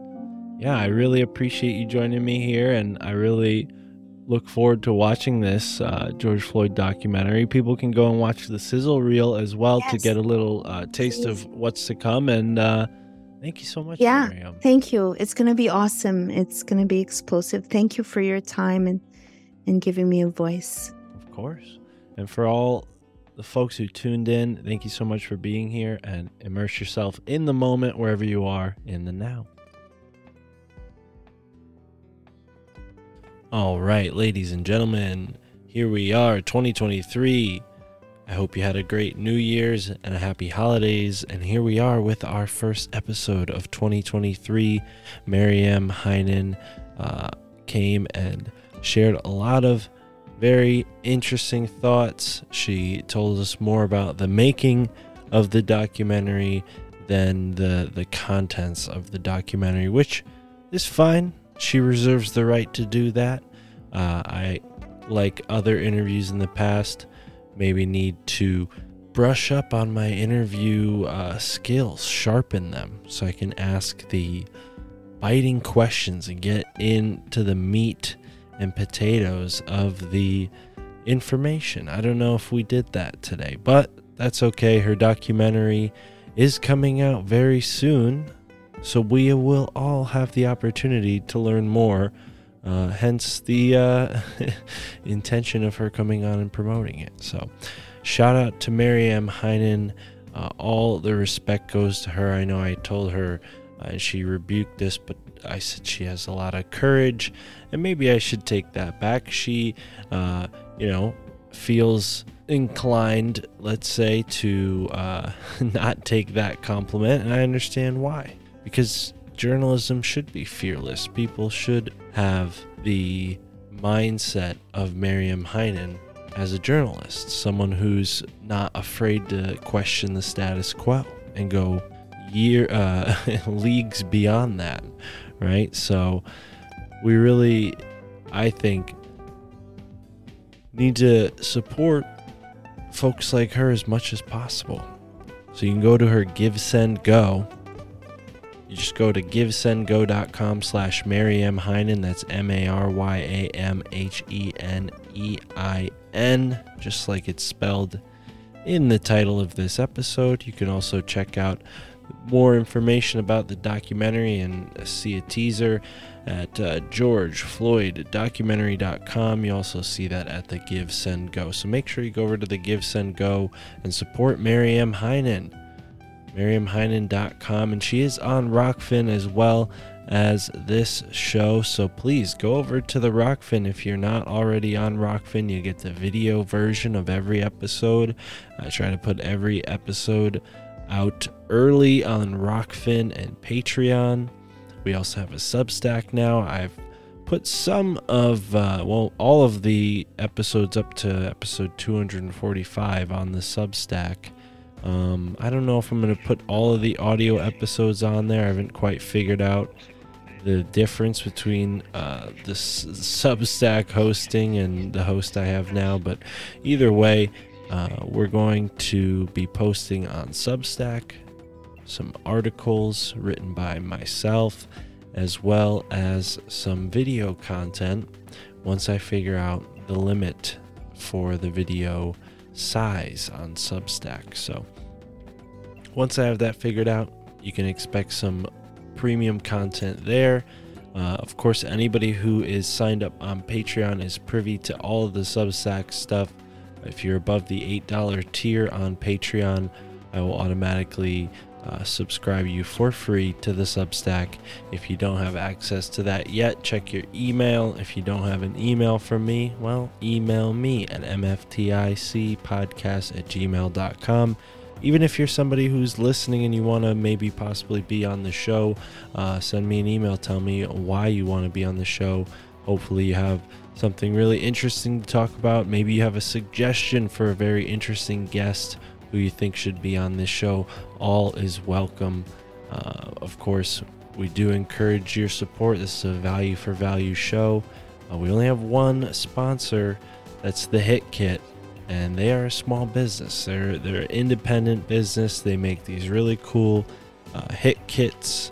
They're smoking container contains your lighter and a joint, or if you're like me, a blunt. Really, whatever you roll up. You don't want it to be crushed in your pocket. Well, get yourself a hit kit. They got a bunch of really neat designs. You can even custom order design. And this year, we're going to be doing a contest. I haven't defined the rules of the contest yet. We're going to be doing some sort of giveaway type of thing. Uh, and if you win, you're going to get a custom hit kit. My Family Thinks I'm Crazy hit kit. So have all of that in the works very soon. And of course, we can't do fun stuff like that without really awesome people supporting us on the Patreon. So shout out to everybody who's remained signed up through the new year. If you're listening to this and you think you're signed up on Patreon, just go ahead and double check. Some people dropped off uh, last month. I gotta send them some emails, but Patreon numbers are up. We've got more subscribers than ever, and if you want to join in, join in now. Uh, we've got the Rokfin rocking and the Substack rolling. So support the show and keep new episodes coming out each week. We're gonna be doing three two-hour episodes each week. What podcast do you know is doing that? I don't know many. Uh, this podcast is. So go and check out all of the bonus episodes on the Patreon. Check out all the video versions of the show on Rokfin. And thank you so much, folks, for tuning in to this episode of the My Family Thinks I'm Crazy podcast. Be sure to go support our sponsor, HitKit, hitkit.us. Go over to myfamilythinksimcrazy.com and support this show. Check out all the bonus content from the scene, editions one and two, to the merch. We got merch uh, on the Teespring store. It's all there one place on the website, myfamilythinksimcrazy.com. Uh, and that's it for tonight, folks. Take it easy. Immerse yourself in the moment, wherever you are in the now. Peace. Fuck up. Man, I think I think I'm fucking peeking right now. Wait, I'm peeking through the curtain. Cells out of service can't reach me on the circuit. I'm peeking through the curtain. Nothing is for certain, but I feel it like a purpose. Wait, I'm peeking through the curtain. Hardly feeling like a person, but the vibes are perfect. Uh, I'm peeking through the curtain. Nothing is for certain, but I feel it like a purpose. Wait, my third eye's open and my chakras flowing. All seven channels in my spirit's floating. Knowledge feeling deeper than the ocean. It's the eightfold path and the sacred lotus. Uh, I'm peeking, flipping through Akashic records. My ego's decomposing like a leopard. I'm Edgar Cayce on some levitation. So with zero hesitation as I jump into the spaceship. I'm weary from faking like a earthling. While skyfish dip and dive above the earth circling. I'm spiraling, sacred geometry. Studying my old selves like it's anthropology. Honestly, feeling like life's a comedy. As big a game as a paper run economy. I've been playing safe, but safest for the weak of heart. Wait, I'm peeking, tearing everything apart. Wait, I'm peeking through the curtain. Cells out of service, can't reach me on the circuit. Uh, I'm peeking through the curtain. Nothing is for certain, but I feel it like a purpose. Wait, I'm peeking through the curtain. Hardly feeling like a person, but the vibes are perfect. Nothing is for certain, but I feel it like a purpose. Wait, I'm beta testing old theta frequencies. I lay to rest the ego and the frequent themes that keep me seeing life inside a box. Small minds kick rocks, Pandora, let's talk. Uh. I might need a suture for this rift in space. I might stay and see how Lucifer's fruit tastes. I'm hungry for knowledge and hungry for infinite. And every time I'm peeking, I can see it for an instant. I'm peeking through the curtain at the seats and the wolves on the prowl. Zeitgeist, spirit form walking through the aisles. Consumerism living in their vacant smiles. Uh, now I'm peeking through the curtain at the sky.